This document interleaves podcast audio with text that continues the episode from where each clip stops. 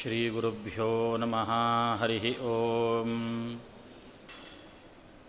पारं भवाख्यजलधेर्भुवनैकसारं स्वैरङ्कृतोर्विधवेदपथप्रचारम् आरञ्जितामरजनं सुखचिच्छरीरम् धीरं स्मरामि हृदि सत्यवती कुमारम् अभ्रमं भङ्गरहितम् अजडं विमलं सदा। आनन्दतीर्थमतुलं भजे तापत्रयापहम्। यद्भानो यत्कृशानो यदमृतकिरणे यद्ग्रहेषूदितेषु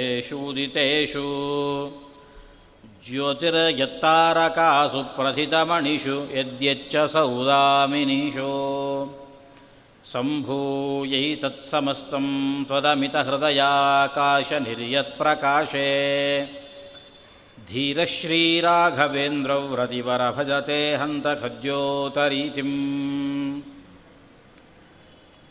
ಹರಿವಾಯಿ ಗುರುಗಳನ್ನು ಭಕ್ತಿಯಿಂದ ವಂದಿಸಿ ನನ್ನ ವಿದ್ಯಾಗುರುಗಳನ್ನು ಕೂಡ ವಂದಿಸ್ತಾ ಇವತ್ತು ಮತ್ತು ನಾಳೆ ಈ ಎರಡು ದಿನಗಳಲ್ಲಿ ಶ್ರೀಮಠ್ ಟೀಕಾಕೃತ್ಪಾದರ ಆರಾಧನಾ ನಿಮಿತ್ತವಾಗಿ ಅವರ ಬಗ್ಗೆ, ಅವರ ಗ್ರಂಥಗಳ ಬಗ್ಗೆ, ವಿಶೇಷವಾಗಿ ಅವರು ಬರೆದಿರುವಂತಹ ಗ್ರಂಥಗಳ ಬಗ್ಗೆ ಕೆಲವು ವಿಷಯಗಳನ್ನು ತಮ್ಮೊಂದಿಗೆ ಹಂಚಿಕೊಳ್ಳಬೇಕು ಅಂತ ಇಲ್ಲಿ ಕುಳಿತಿದ್ದೇನೆ. ಇವತ್ತಿನ ದಿವಸ ಮಾಧ್ವರು. ನಾವು ಎಲ್ಲಿ ಹೋದರೂ ಒಂದು ಕೂಗು ಕೂಗ್ತಾ ಇರ್ತೇವೆ. ನಮ್ಮ ಜನಗಳು ಒಟ್ಟು ಸೇರಿದರೆ ಒಂದು ಧ್ವನಿ ಬರ್ತಾ ಇರುತ್ತೆ. ಏನು? ಹರಿ ಸರ್ವೋತ್ತಮ ಒಂದಿಷ್ಟು ಜನ ವಾಯುಜೀವೋತ್ತಮ ಅಂತ ಇನ್ನು ಕೆಲವರು ವಾಯುಜೀವೋತ್ತಮ ಅಂದರೆ ಮತ್ತೆ ಹರಿ ಸರ್ವೋತ್ತಮ ಅಂತ ಕೂಗುವ ಕೂಗು. ಸಾಧಾರಣವಾಗಿ ಎಲ್ಲ ಕಡೆಯಲ್ಲಿಯೂ ಕೂಡ ಕೇಳ್ತಾ ಇರ್ತೇವೆ. ಈ ಕೂಗು ನಮ್ಮ ಮನೆಗಳಲ್ಲಿ, ನಮ್ಮ ಮಠಗಳಲ್ಲಿ ಮಾತ್ರ ಮಾಡೋದು. ಆಗೋದಿಲ್ಲ. ನಾವೆಲ್ಲಾದರೂ ಒಂದು ರಥೋತ್ಸವ ಹೋಗ್ತಾ ಇದ್ದೇವೆ. ಅಲ್ಲಿಯೂ ಇದೇ ಧ್ವನಿಯನ್ನು ಉಚ್ಚಸ್ವರದಲ್ಲಿ ಹೇಳ್ತಾ ಇರ್ತೇವೆ. ಎಲ್ಲೋ ಒಂದು ನಮ್ಮ ಊರು ಅಲ್ಲ ಅಪರಿಚಿತ ಸ್ಥಳ, ಒಂದು ತೀರ್ಥಯಾತ್ರೆಗೆ ಹೋಗಿದ್ದೇವೆ. ಅಲ್ಲಿಯೂ ಕೂಡ ಇದೇ ಕೂಗು ಕೂಗ್ತಾ ಇರ್ತೇವೆ. ನಮ್ಮನ್ನು ಯಾರೂ ಬಂದು ಕೇಳಲಿಲ್ಲ ಯಾಕೆ? ಹರಿಸರ್ವೋತ್ತಮ ಅಂತಲೇ ಕೂಗ್ತೀರಿ.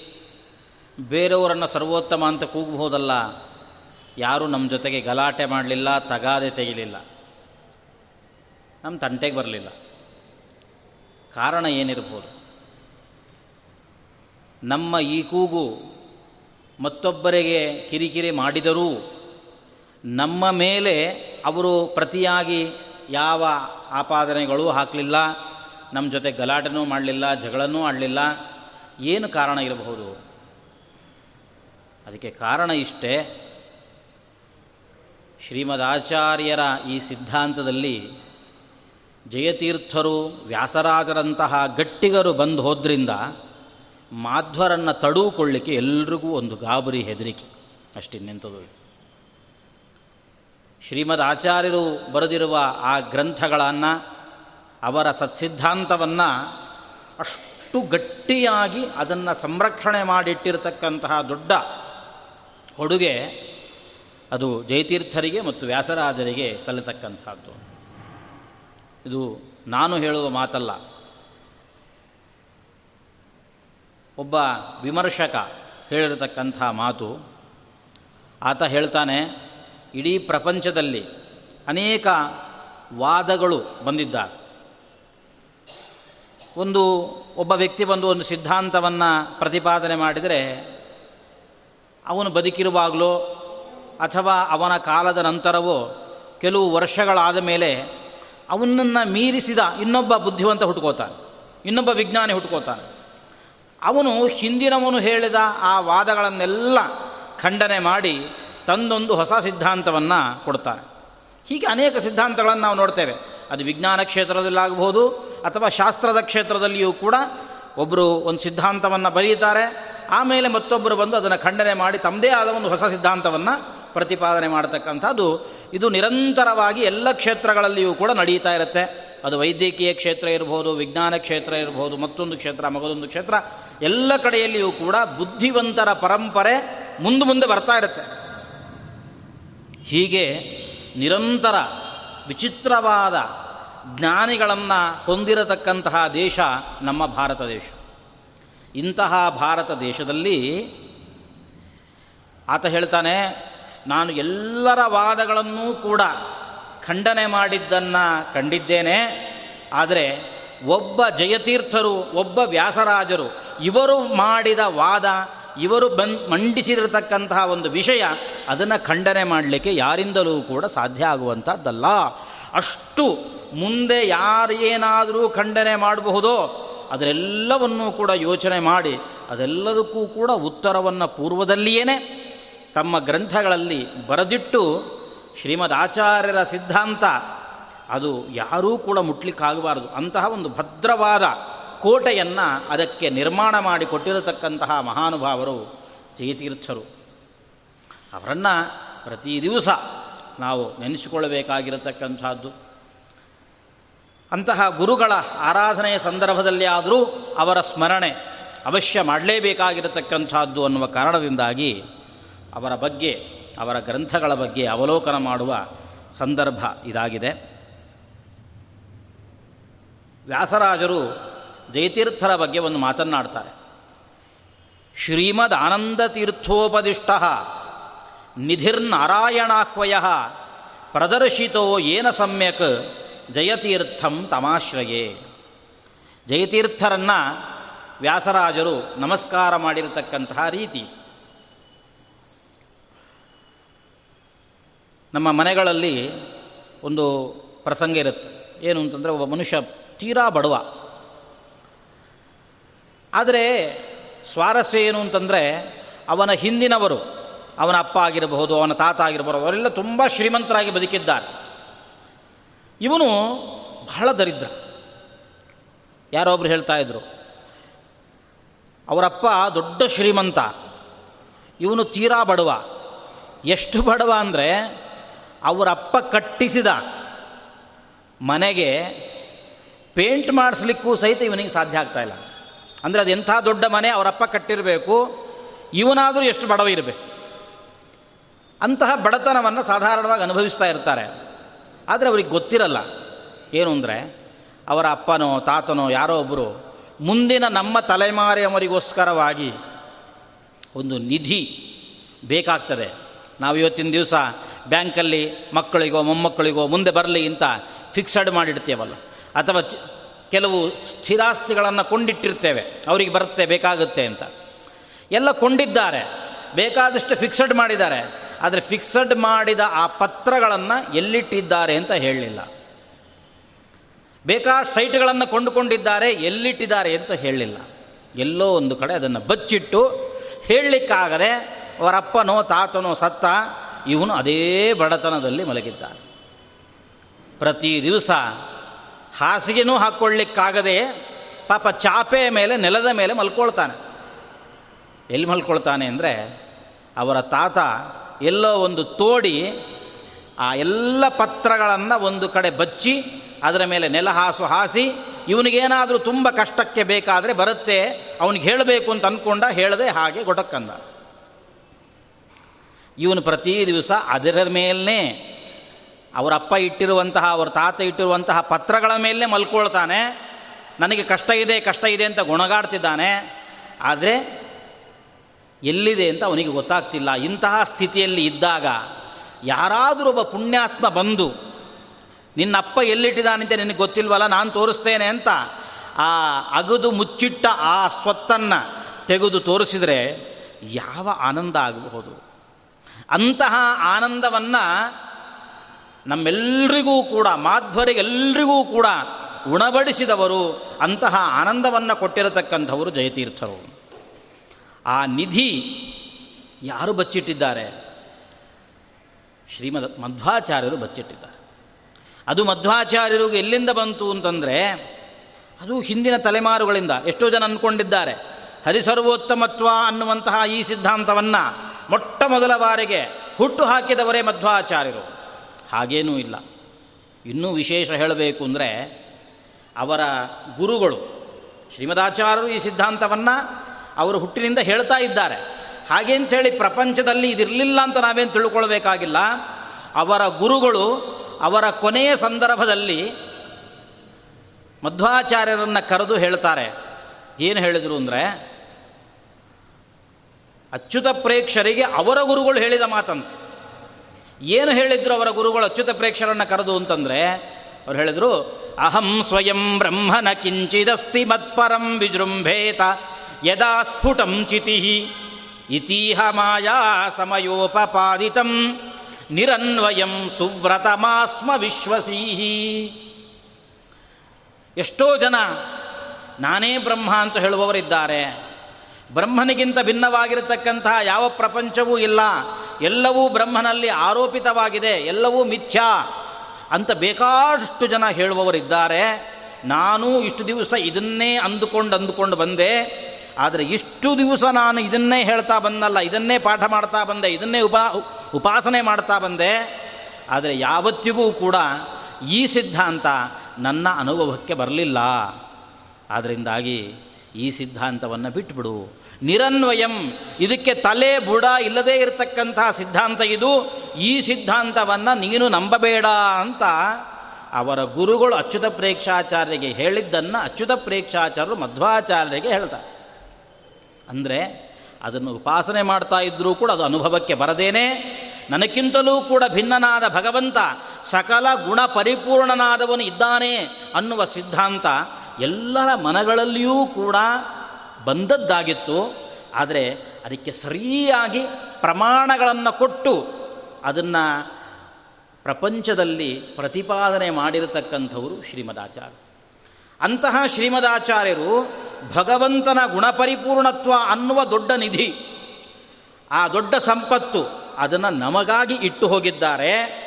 ಇಟ್ಟು ಹೋಗಿರುವ ಸಿದ್ಧಾಂತ ಎಲ್ಲಿದೆ ಅಂತ ಗೊತ್ತಾಗದೇನೆ ಇಡೀ ಜನ ಒಂದು ಕಾಲಮಾನದಲ್ಲಿ ಒದ್ದಾಡ್ತಾ ಇರುವಂತಹ ಸಂದರ್ಭದಲ್ಲಿ ಅದನ್ನು ಬಂದು ಶ್ರೀಮದಾಚಾರ್ಯರು ಇಟ್ಟಿರತಕ್ಕಂತಹ ಸಿದ್ಧಾಂತ, ಸತ್ಸಿದ್ಧಾಂತ, ಇದು ಅಂತ ತಮ್ಮ ವ್ಯಾಖ್ಯಾನಗಳನ್ನು ಮಾಡುವ ಮುಖಾಂತರವಾಗಿ ಇಡೀ ಪ್ರಪಂಚಕ್ಕೆ ತೋರಿಸಿಕೊಟ್ಟು ಅದನ್ನು ನಮಗೆಲ್ರಿಗೂ ಕೂಡ ಉಣಬಡಿಸಿರತಕ್ಕಂಥವರು ಜಯತೀರ್ಥರು. ಅಂತಹ ಜಯತೀರ್ಥರಿಗೆ ನನ್ನ ನಮಸ್ಕಾರ ನಿರಂತರವಾಗಿರುತ್ತೆ ಅಂತ ವ್ಯಾಸರಾಜರಂತಹ ಮಹಾನುಭಾವರು ಜಯತೀರ್ಥರನ್ನು ಕೊಂಡಾಡಿದ್ದಾರೆ ಅಂತಂದರೆ ಒಂದು ಕಾಲಮಾನಕ್ಕೆ ಜಯತೀರ್ಥರು ಆಚಾರ್ಯರ ಸಿದ್ಧಾಂತದಲ್ಲಿ ಮಧ್ವ ಸಿದ್ಧಾಂತಕ್ಕೆ ಅತ್ಯಂತ ಅಪರೂಪವಾದ ಕೊಡುಗೆಯನ್ನು ಕೊಟ್ಟಿದ್ದಾರೆ.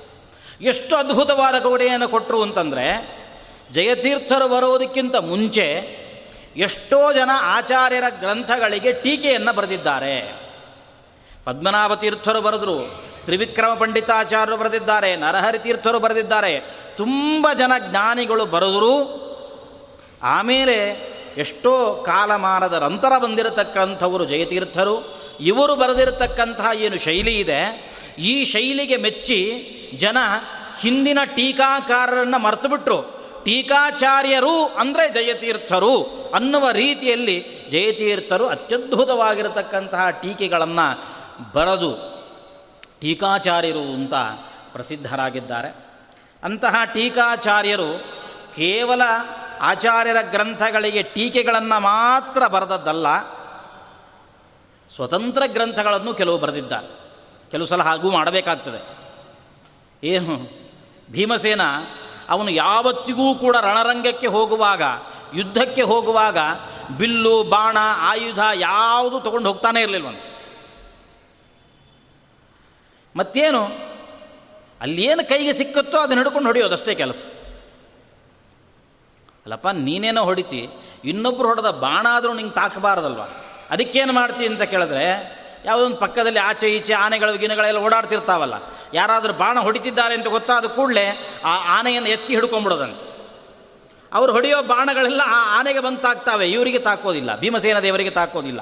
ಹೀಗೆ ಯಾವ ಆಯುಧಗಳನ್ನು ಕೂಡ, ಅದರಲ್ಲಿಯೂ ಕೂಡ ಬಿಲ್ಲು ಬಾಣಗಳನ್ನು ಹಿಡಿಯದೇನೆ ಅವರು ನಿರಂತರವಾಗಿ ಹದಿನೆಂಟು ದಿವಸಗಳು ಕೂಡ ಯುದ್ಧವನ್ನು ಮಾಡಿರತಕ್ಕಂಥವ್ರು. ಇದನ್ನು ಹೇಳಿದರೆ ಯಾರಾದರೂ ಏನಂದಾರು?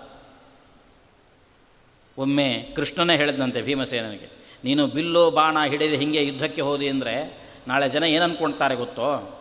ನಿನಗೆ ಬಿಲ್ಲು ಬಾಣನೇ ಹಿಡಿಲಿಕ್ಕೆ ಬರ್ತಿರಲಿಲ್ಲ, ಅದಕ್ಕೆ ಹಾಗೆ ಹೋಗ್ತಿದ್ದ ಅಂತ ಅಂದ್ಕೊಂಡ್ಬಿಡ್ತಾರೆ ಅದಕ್ಕೆ ಒಂದು ದಿವಸ ಆದರೂ ಬಿಲ್ಲು ಬಾಣ ಹಿಡಿದು ಯುದ್ಧ ಮಾಡು ಆವಾಗ ಕೃಷ್ಣ ಹೇಳಿದ್ನಲ್ಲ ಅಂತ ಒಂದು ದಿವಸ ಬಿಲ್ಲೋ ಬಾಣ ಹಿಡಿದು ಯುದ್ಧ ಮಾಡಿದ್ರಂತೆ. ಅದರಂತೆ ಟೀಕಾಚಾರ್ಯರು ಅಂತ ಹೆಸರುವಾಸಿ ಮಾಡಿ ಜಯತೀರ್ಥರು, ಬರೀ ಟೀಕೆಗಳನ್ನೇ ಬರೆದ್ರೆ ಏನಪ್ಪ ಇವ್ರಿಗೆ ಸ್ವತಂತ್ರ ಗ್ರಂಥಗಳನ್ನು ಬರೀಲಿಕ್ಕೆ ಆಗುತ್ತೋ ಇಲ್ವೋ ಅಂತ ಯಾರಾದರೂ ಡೌಟ್ ಬಂದರೂ ಬಂದಿತ್ತು ಆದರೆ ಸ್ವಾರಸ್ಯ ಅಂದರೆ ಅವರ ಏನು ಟೀಕಾ ಗ್ರಂಥಗಳಿದ್ದಾವೆ, ಆ ಟೀಕಾ ಗ್ರಂಥಗಳು, ಅದು ಟೀಕಾ ಗ್ರಂಥ ಅನ್ನೋದಕ್ಕಿಂತ ಒಂದು ಕೆಲವು ಕೆಲವು ಸಂದರ್ಭಗಳಲ್ಲಿ ಅದು ಸ್ವತಂತ್ರ ಗ್ರಂಥವಾಗಿ ನಿಂತುಕೊಳ್ಳುತ್ತೆ. ಉದಾಹರಣೆಗೆ ಸುಧಾ ಅನ್ನುವ ಗ್ರಂಥ. ಅದು ಅನೇಕ ಸ್ಥಳಗಳಲ್ಲಿ ಪ್ರತ್ಯೇಕವಾಗಿರತಕ್ಕಂತಹ ಕೆಲವು ವಿಚಾರಗಳನ್ನು ಅದು ಮಂಡನೆ ಮಾಡ್ತಾ ಹೋಗುವಾಗ ಇದೊಂದು ಪ್ರತ್ಯೇಕ ಸ್ವತಂತ್ರವಾಗಿರತಕ್ಕಂತಹ ಗ್ರಂಥ ಅಂತಲೇ ನಮಗನಿಸುತ್ತೆ.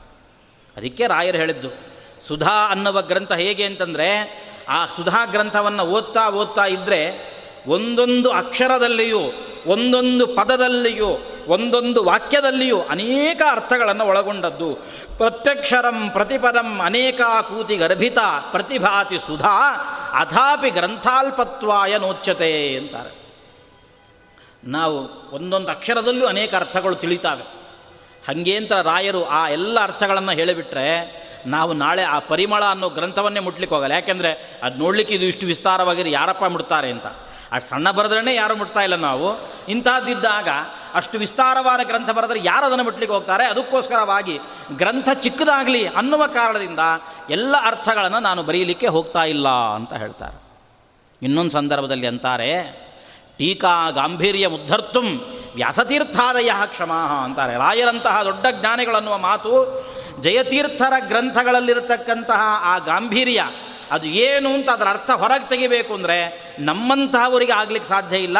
ವ್ಯಾಸತೀರ್ಥಾದಯ ಕ್ಷಮ ವ್ಯಾಸತೀರ್ಥರಂತಹ ಮಹಾನುಭಾವರಿಗೆ ಆಗತಕ್ಕಂತಹ ಮಾತು ನಮಗಲ್ಲ ಅಂತ ಅವ್ರು ಅನ್ನಬೇಕಾದ್ರೆ ಉಳಿದವರ ಪಾಡೇನು ಹಾಗಾದರೆ ಅದರಲ್ಲಿ ಏನು? ಅಷ್ಟು ಗಾಂಭೀರ್ಯ ಇದೆ. ಹಾಗಾಗಿ ಅವರ ಟೀಕೆಯ ಗ್ರಂಥಗಳೇನೇ ನಮಗೆ ಸ್ವತಂತ್ರ ಗ್ರಂಥಗಳಾಗಿ ಕಾಣಿಸಿಕೊಳ್ತಾವೆ. ಆದರೂ ಕೆಲವು ಸ್ವತಂತ್ರ ಗ್ರಂಥಗಳನ್ನು ಅವರು ಬರೆದಿದ್ದಾರೆ. ಒಂದು ಪ್ರಾರಂಭದಲ್ಲಿ ವಿದ್ಯಾರ್ಥಿಗಳಿಗೆ ಆಚಾರ್ಯರ ಶಾಸ್ತ್ರವನ್ನು ಪ್ರವೇಶ ಮಾಡೋದಕ್ಕಿಂತ ಮುಂಚೆ, ಸರ್ವಮೂಲ ಗ್ರಂಥಗಳನ್ನು ಅಧ್ಯಯನ ಮಾಡೋದಕ್ಕಿಂತ ಮುಂಚೆ ಒಂದು ಬೇಸಿಕ್ ಗ್ರಂಥ ಬೇಕಾಗಿತ್ತು.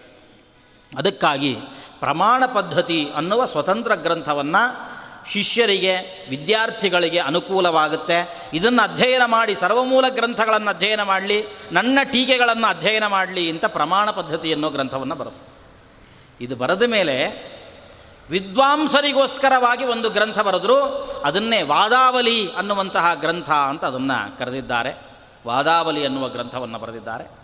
ಅದರ ಜೊತೆಯಲ್ಲಿ ಜಯತೀರ್ಥರ ಒಂದು ನಮ್ಮ ಆಚಾರಕ್ಕೆ ಸಂಬಂಧಪಟ್ಟಂತೆ ಆಚಾರಕ್ಕೆ ಸಂಬಂಧಪಟ್ಟಂತೆ ಅವರು ಕೊಟ್ಟಿರತಕ್ಕಂತಹ ಒಂದು ಕೊಡುಗೆ ಅಂತಂದರೆ ಅದು ಪದ್ಯಮಾಲ ಅನ್ನುವಂಥ ಗ್ರಂಥ.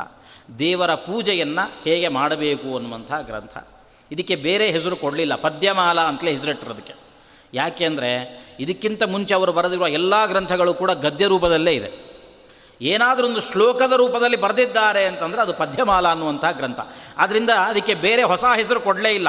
ಉಳಿದದ್ದೆಲ್ಲ ಗದ್ಯಗಳಾಗೋಗ್ಬಿಟ್ಟಿದ್ದಾವೆ. ಒಂದು ಪದ್ಯ ರೂಪವಾಗಿರತಕ್ಕಂತಹ ಒಂದು ಏಕೈಕ ಗ್ರಂಥ ಅಂದರೆ ಅದು ನಮ್ಮದು ಇದು ಪದ್ಯಮಾಲ ಅನ್ನುವಂತಹ ಗ್ರಂಥ ಅಂತ ಆ ಗ್ರಂಥ ಪದ್ಯಮಾಲ ಅನ್ನುವಂತಹ ಒಂದು ಗ್ರಂಥವನ್ನು ಜಯತೀರ್ಥರು ರಚನೆ ಮಾಡಿರತಕ್ಕಂಥದ್ದು.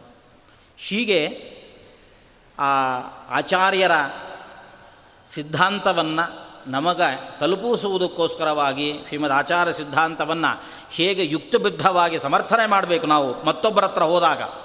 ನಾವು ನಮ್ಮ ಮಕ್ಕಳಿಗೆ ಹೇಳ್ಕೊಡ್ತೇವೆ, ಅವ್ರು ನಂಬ್ತಾರೆ, ಯಾಕೆ ಅಂದರೆ ಅಪ್ಪ ಹೇಳಿದ್ದು ಸತ್ಯ ಇದ್ದೇ ಇರುತ್ತೆ ಆದರೆ ಅದೇ ಹುಡುಗರು ನಮ್ಮ ಮಕ್ಕಳು ಪಕ್ಕದವ್ರ ಹತ್ರ ಹೋಗಿ ಹೇಳಿದಾಗ ಇನ್ನೊಬ್ಬರ ಹತ್ರ ಹೋಗಿ ಹೇಳಿದಾಗ ಯಾಕೆ ನಂಬ್ತಾರೆ? ಆದ್ದರಿಂದ ಅವರಿಗೂ ಅದು ಯುಕ್ತಿಬದ್ಧವಾಗಿ ಶ್ರೀಮದ್ ಆಚಾರ್ಯರ ಸಿದ್ಧಾಂತವನ್ನು ಸಮರ್ಥನೆ ಮಾಡಲಿಕ್ಕಾಗಬೇಕು.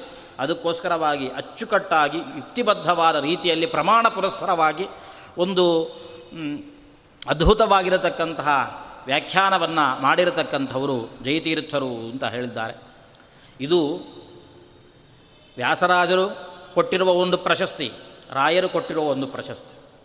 ವಿಜೇಂದ್ರ ತೀರ್ಥರು ಮತ್ತೊಂದು ಹೇಳ್ತಾರೆ ಶ್ರೀಮದ್ ಆಚಾರ್ಯರ ಸಿದ್ಧಾಂತ ಅಂದರೆ ಅಲ್ಲಿ ತನಕ ಏನಾಗಿತ್ತು ಅಂತಂದರೆ ಯಾರಿಗೂ ಕೂಡ ಹೊರಲಿಕ್ಕೆ ಸಾಧ್ಯವೇ ಇಲ್ಲದೇ ಇರತಕ್ಕಂಥದ್ದಾಗಿ. ಈ ಸ್ವಯಂವರದಲ್ಲೆಲ್ಲ ಉದಾಹರಣೆಗೆ ಸೀತಾ ಸ್ವಯಂವರ. ಸೀತಾ ಸ್ವಯಂವರದಲ್ಲಿ ಒಂದು ಬಿಲ್ಲನ್ನು ಇಟ್ಟಿದ್ರಂತೆ. ಆ ಬಿಲ್ಲನ್ನು ಎತ್ತಿರಬೇಕಷ್ಟೆ. ಯಾರು ಎತ್ತಾರೋ ಅವರಿಗೆ ಮಾಲೆ ಅವರ ಕೊರಳಿಗೆ ಬೀಳುತ್ತೆ. ಅದರಂತೆ ಶ್ರೀಮದಾಚಾರ್ಯರ ಸಿದ್ಧಾಂತ ಅನ್ನುವಂತಹದ್ದು ಒಂದು ಬಿಲ್ಲು. ಆ ಬಿಲ್ಲನ್ನು ಯಾರು ಎತ್ತುತ್ತಾರೆ?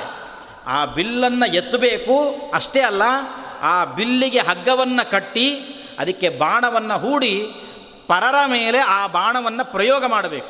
ಅಲ್ಲಿ ತನಕ ಕೆಲಸ ಇದೆ. ಹಾಗಾದರೆ ಆ ಬಿಲ್ಲನ್ನೇ ಎತ್ತಲಿಕ್ಕೆ ಒದ್ದಾಡ್ತಾ ಇರತಕ್ಕಂಥ ಒಂದು ಸಂದರ್ಭದಲ್ಲಿ ಅದನ್ನು ಬಂದು ಶ್ರೀಮದ್ ಆಚಾರ್ಯ ಮಧ್ವಶಾಸ್ತ್ರ, ಮಹಾಚಾಪಂ ಅನುದ್ಧಾರ್ಯಮಪೀತರೈ ಉದ್ಧೃತ್ಯ ಕೀರ್ತಿಂ ಯೋಲೇಭೆ ತಂಜಯಾರ್ಯಂ ಸದಾ ಭಜೆ ಅಂತಾರೆ. ಅಂತಹ ಒಂದು ಬಾಣವನ್ನು ಎತ್ತಿ ಅದಕ್ಕೆ ಹಗ್ಗವನ್ನು ಕಟ್ಟಿ, ಅದಕ್ಕೆ ಬಾಣವನ್ನು ಹೂಡಿ, ಪರರನ್ನು ಓಡಿಸಿರತಕ್ಕಂಥದ್ದು ವಾದಕ್ಕೆ ಬಾರದೇ ಇರುವಂತೆ ದೂರಕ್ಕೆ ಸರಿಸಿರತಕ್ಕಂತಹ ದೊಡ್ಡ ಕೆಲಸವನ್ನು ಜಯತೀರ್ಥರು ಮಾಡಿ ಆ ಜಯಮಾಲೆಯನ್ನು ಹೇಗೆ ಬಿಲ್ಲೆತ್ತಿದವರಿಗೆ ಹಾರವರ ಕೊರಳಿಗೆ ಬಂದು ಬೀಳುತ್ತೆ ಅದರಂತೆ ಜಯಮಾಲೆಯನ್ನು ಧಾರಣೆ ಮಾಡಿ ಜಯತೀರ್ಥ ಅನ್ನುವ ಅನ್ವರ್ಥವಾದ ಹೆಸರನ್ನು ಪಡೆದಿರತಕ್ಕಂಥವರು ಜಯತೀರ್ಥರು ಅಂತ ವಿಜಯೇಂದ್ರ ಸ್ವಾಮಿಗಳವರು ಅವರನ್ನು ಕೊಂಡಾಡಿದ್ದಾರೆ. ಹೀಗೆ ಅನೇಕ ಮಹಾನುಭಾವರಿಂದ ಸ್ತುತ್ಯರಾಗಿರತಕ್ಕಂತಹ ಗುರುಗಳು ಜಯತೀರ್ಥರು. ಜಯತೀರ್ಥರ ಬಗ್ಗೆ ಹೇಳಬೇಕು ಅಂತಾದಾಗ ಅವರಿಗೆ ಇರತಕ್ಕಂಥ ಒಂದು ವೈರಾಗ್ಯ. ಅವರು ಸನ್ಯಾಸವನ್ನು ಹೇಗೆ ತಗೊಂಡಿದ್ದಾರೆ ಅಂತ ನಮಗೆಲ್ರಿಗೂ ಕೂಡ ಗೊತ್ತಿರತಕ್ಕಂಥದ್ದು. ದೊಡ್ಡ ರಾಜಮನೆತನ, ದಂಡೋಪಾಂತ ಅನ್ನುವ ದೊಡ್ಡ ರಾಜಮನೆತನ. ಇವರಿಗೆ ಸಣ್ಣ ವಯಸ್ಸಿನಲ್ಲಿ, ಯೌವನದಲ್ಲಿ ಎಲ್ಲ ವಿದ್ಯೆಗಳು ಕೂಡ ಕರಗತ. ಅದರಲ್ಲಿಯೂ ವಿಶೇಷವಾಗಿ ಕುದುರೆಗಳನ್ನು ಓಡಿಸೋದು. ಇನ್ನೂ ವಿಶೇಷ ಹೇಳಬೇಕು ಅಂದರೆ ಯಾವ ಕುದುರೆ ಚೆನ್ನಾಗಿದೆ. ಯಾವ ಕುದುರೆ ಮೇಲೆ ಸವಾರಿ ಮಾಡಬಹುದು? ಅದೊಂದು ಕಲೆ. ಅಂತಹ ಅನೇಕ ವಿದ್ಯೆಗಳನ್ನು ಕರಗತವನ್ನಾಗಿ ಮಾಡಿಕೊಂಡು ಒಳ್ಳೆ ವೈಭವದ ಜೀವನವನ್ನು ನಡೆಸ್ತಾ ಇರತಕ್ಕಂಥವರು. ಒಮ್ಮೆ ನೀರು ಕುಡಿಬೇಕು ಅಂತ ಬಂದು ಆ ನದಿಯ ತೀರದಲ್ಲಿ ಒಬ್ಬ ಸನ್ಯಾಸಿಗಳು ಕೂತಿದ್ದಾರೆ. ಜಪ ಮಾಡ್ತಾ ಕೂತಿದ್ರಂತೆ. ನೀರು ಕುಡಿಬೇಕು ಅಂತ ಅನಿಸ್ತು. ಇವ್ರದ್ದು ಎಂಥ ವೈಭವ ಅಂತಂದರೆ, ನಾವು ಕೆಲವು ಸಲ ಹೇಳೋದಿದೆ ಮನೆಯಲ್ಲಿ. ನಮ್ಮ ಯಾರಾದರೂ ಮನೇಲಿ ಕೂತವರು ಸೋಫಾ ಮೇಲೆ ಕೂತ್ಕೊಂಡು ನೀರು ಬರಲಿ ಅಂತ ಆರ್ಡರ್ ಮಾಡ್ತಿರ್ತಾರೆ. ಏನು ಭಾರಿ ದೊಡ್ಡ ರಾಜ ಇವನು, ಆರ್ಡರ್ ಮಾಡ್ತಾರೆ ನಮಗೆ ಅಂತ ಅಪ್ಪ, ಅಮ್ಮ ಎಲ್ಲ ಜೋರು ಮಾಡ್ತಾ ಇರ್ತಾರೆ. ಆದರೆ ಇವ್ರು ಹೆಂಗೆ ಅಂತಂದರೆ, ನದಿ ಹತ್ರ ಹೋದರೂ ಕೆಳಗಿಳಿದು ನೀರು ಕುಡಿಯುವ ಸ್ವಭಾವ ಅಲ್ಲ. ನೇರ ನದಿನೇ ನನ್ನ ಹತ್ರ ಬರಬೇಕು ಅಂತ. ಅದಕ್ಕೇನು ಮಾಡಬೇಕು? ಇಡೀ ಕುದುರೆಯನ್ನೇ ನದಿ ಒಳಗೆ ಇಳಿಸಿಬಿಟ್ರಂತೆ. ಎಲ್ಲಿ ತನಕ ಅಂತಂದರೆ ಬಗ್ಗಿದ್ರೆ ನದಿಯ ನೀರು ಇವರ ಬಾಯಿಗೆ ಸಿಗಬೇಕು. ಅಷ್ಟರ ತನಕವೂ ಕೂಡ ನದಿಯ ಒಳಗಡೆ ನೀ, ಆ ಕುದುರೆ ಹೋಯಿತು. ಆ ನದಿಯ ನೀರಿಗೆ ಬಾಯಿ ಹಚ್ಚಿ ನೀರು ಕುಡಿಯುವಾಗ ಮೇಲೆ ಕೂತಿರುವಂತಹ ಆ ಸನ್ಯಾಸಿಗಳಂದರು, ಹಿಂಗೆ ನೀರು ಕುಡಿತಾ ಇದೆಯಲ್ಲ ಈ ಥರ ಯಾರೂ ಕುಡಿಯೋದಿಲ್ಲ. ಸ್ವಲ್ಪ ತಂಬಿಗೆಯಲ್ಲಿ ತಂದು ಮೇಲಾದರೂ ಕೂತ್ಕೊಂಡು ಕುಡಿತಾರೆ. ಬೇಡ, ಬೊಗಸೆಯಲ್ಲಾದರೂ ಕುಡಿಯವರಿದ್ದಾರೆ ತೀರಾ ನದಿಗೇನೆ ಬಾಯಿ ಹಾಕೋ ಜನ ಯಾರಿರ್ತಾರೆ? ಹಿಂಗೆ ಹಾಕ್ತಿದ್ದಿ ಅಂತಂದರೆ ಅವ್ರು ಕೇಳಿದ್ರು, ಕಿಂ ಪಶು ಪೂರ್ವದೇಹೆ ಅಂತ ಕೇಳಿದ್ರು. ಕಿಂ ಪಶು ಪೂರ್ವದೇಹೆ ಅನ್ನುವ ಆ ಒಂದು ಮಾತು ಇಡೀ ಅವರ ಜೀವನವನ್ನೇ ಬದಲಾಯಿಸಿಬಿಡ್ತು ಎಷ್ಟೋ ಸಲ ಹೀಗೆ ಆಗೋದಿದೆ. ಒಂದೇ ಮಾತು ಸಾಕಾಗತ್ತೆ. ಯಾರೋ ಒಬ್ಬರು ಹೊರಗಡೆ ಹಾಡು ಹಾಡ್ತಾ ಮಂಚಬಾರದು ಮಡದಿ ಬಾಹುಳು ಅಂತ ಹಾಡಾಡ್ತಾ ಇದ್ದ ಹಾಗೆ ಆ ಮಾತನ್ನು ಕೇಳಿಸಿಕೊಂಡು ಕೂಡಲೇ ವೈರಾಗ್ಯವನ್ನು ತಾಳಿ ಹೋಗಿರತಕ್ಕಂಥವರು ಎಷ್ಟೋ ಜನ ದಾಸರುಗಳಿದ್ದಾರೆ. ಅದರಂತೆ ಜಯತೀರ್ಥರು ಕೂಡ ಕೇವಲ ಕಿಂಪಶು ಪೂರ್ವದೇಹೆ ಅನ್ನುವ ಆ ಮಾತು ಕಿವಿಗೆ ಬಿದ್ದ ಕೂಡಲೇ ಎಲ್ಲ ಗತಜನ್ಮದ ಸ್ಮರಣೆ ಬರುತ್ತೆ. ಒಂದು ಶ್ಲೋಕ ಇದೆ. ಶ್ರಾದ್ದ ಮಾಡುವಾಗ ಎಲ್ಲರೂ ಆ ಶ್ಲೋಕವನ್ನು ಹೇಳ್ತಾ ಇರ್ತಾರೆ. ಏನು ಅಂದರೆ ಸಪ್ತವ್ಯಾಧ ದಶಾರಣೇಶು ಮೃಗಾ ಕಾಲಂಜರೇಗಿರೌ ಚಕ್ರವಾಕಾ ಶರದ್ವೀಪೆ, ಹಂಸಾ ಸರಸಿ ಮಾನಸೆ, ತೇಭಿಜಾತಾ ಕುರುಕ್ಷೇತ್ರೇ, ಬ್ರಾಹ್ಮಣ ವೇದಪಾರಗಾ ಪ್ರಸ್ಥಿತ ದೀರ್ಘಮಧ್ವಾನಂ, ಯೂಯಂ ತೇಭ್ಯೋವಸೀದಥ ಅಂತ ಒಂದು ಮಂತ್ರ. ಎರಡೇ ಶ್ಲೋಕ. ಒಬ್ಬ ರಾಜ ಇದ್ದ, ಬ್ರಹ್ಮದತ್ತ ಅಂತ ಒಬ್ಬ ರಾಜ. ಅವನು ಕುರುಕ್ಷೇತ್ರದಲ್ಲಿ ಅಲ್ಲಿ ಸಂಬಂಧಪಟ್ಟ ಹಾಗೆ ಒಂದು ರಾಜ್ಯದಲ್ಲಿ ರಾಜನಾಗಿ ಇದ್ದವನು.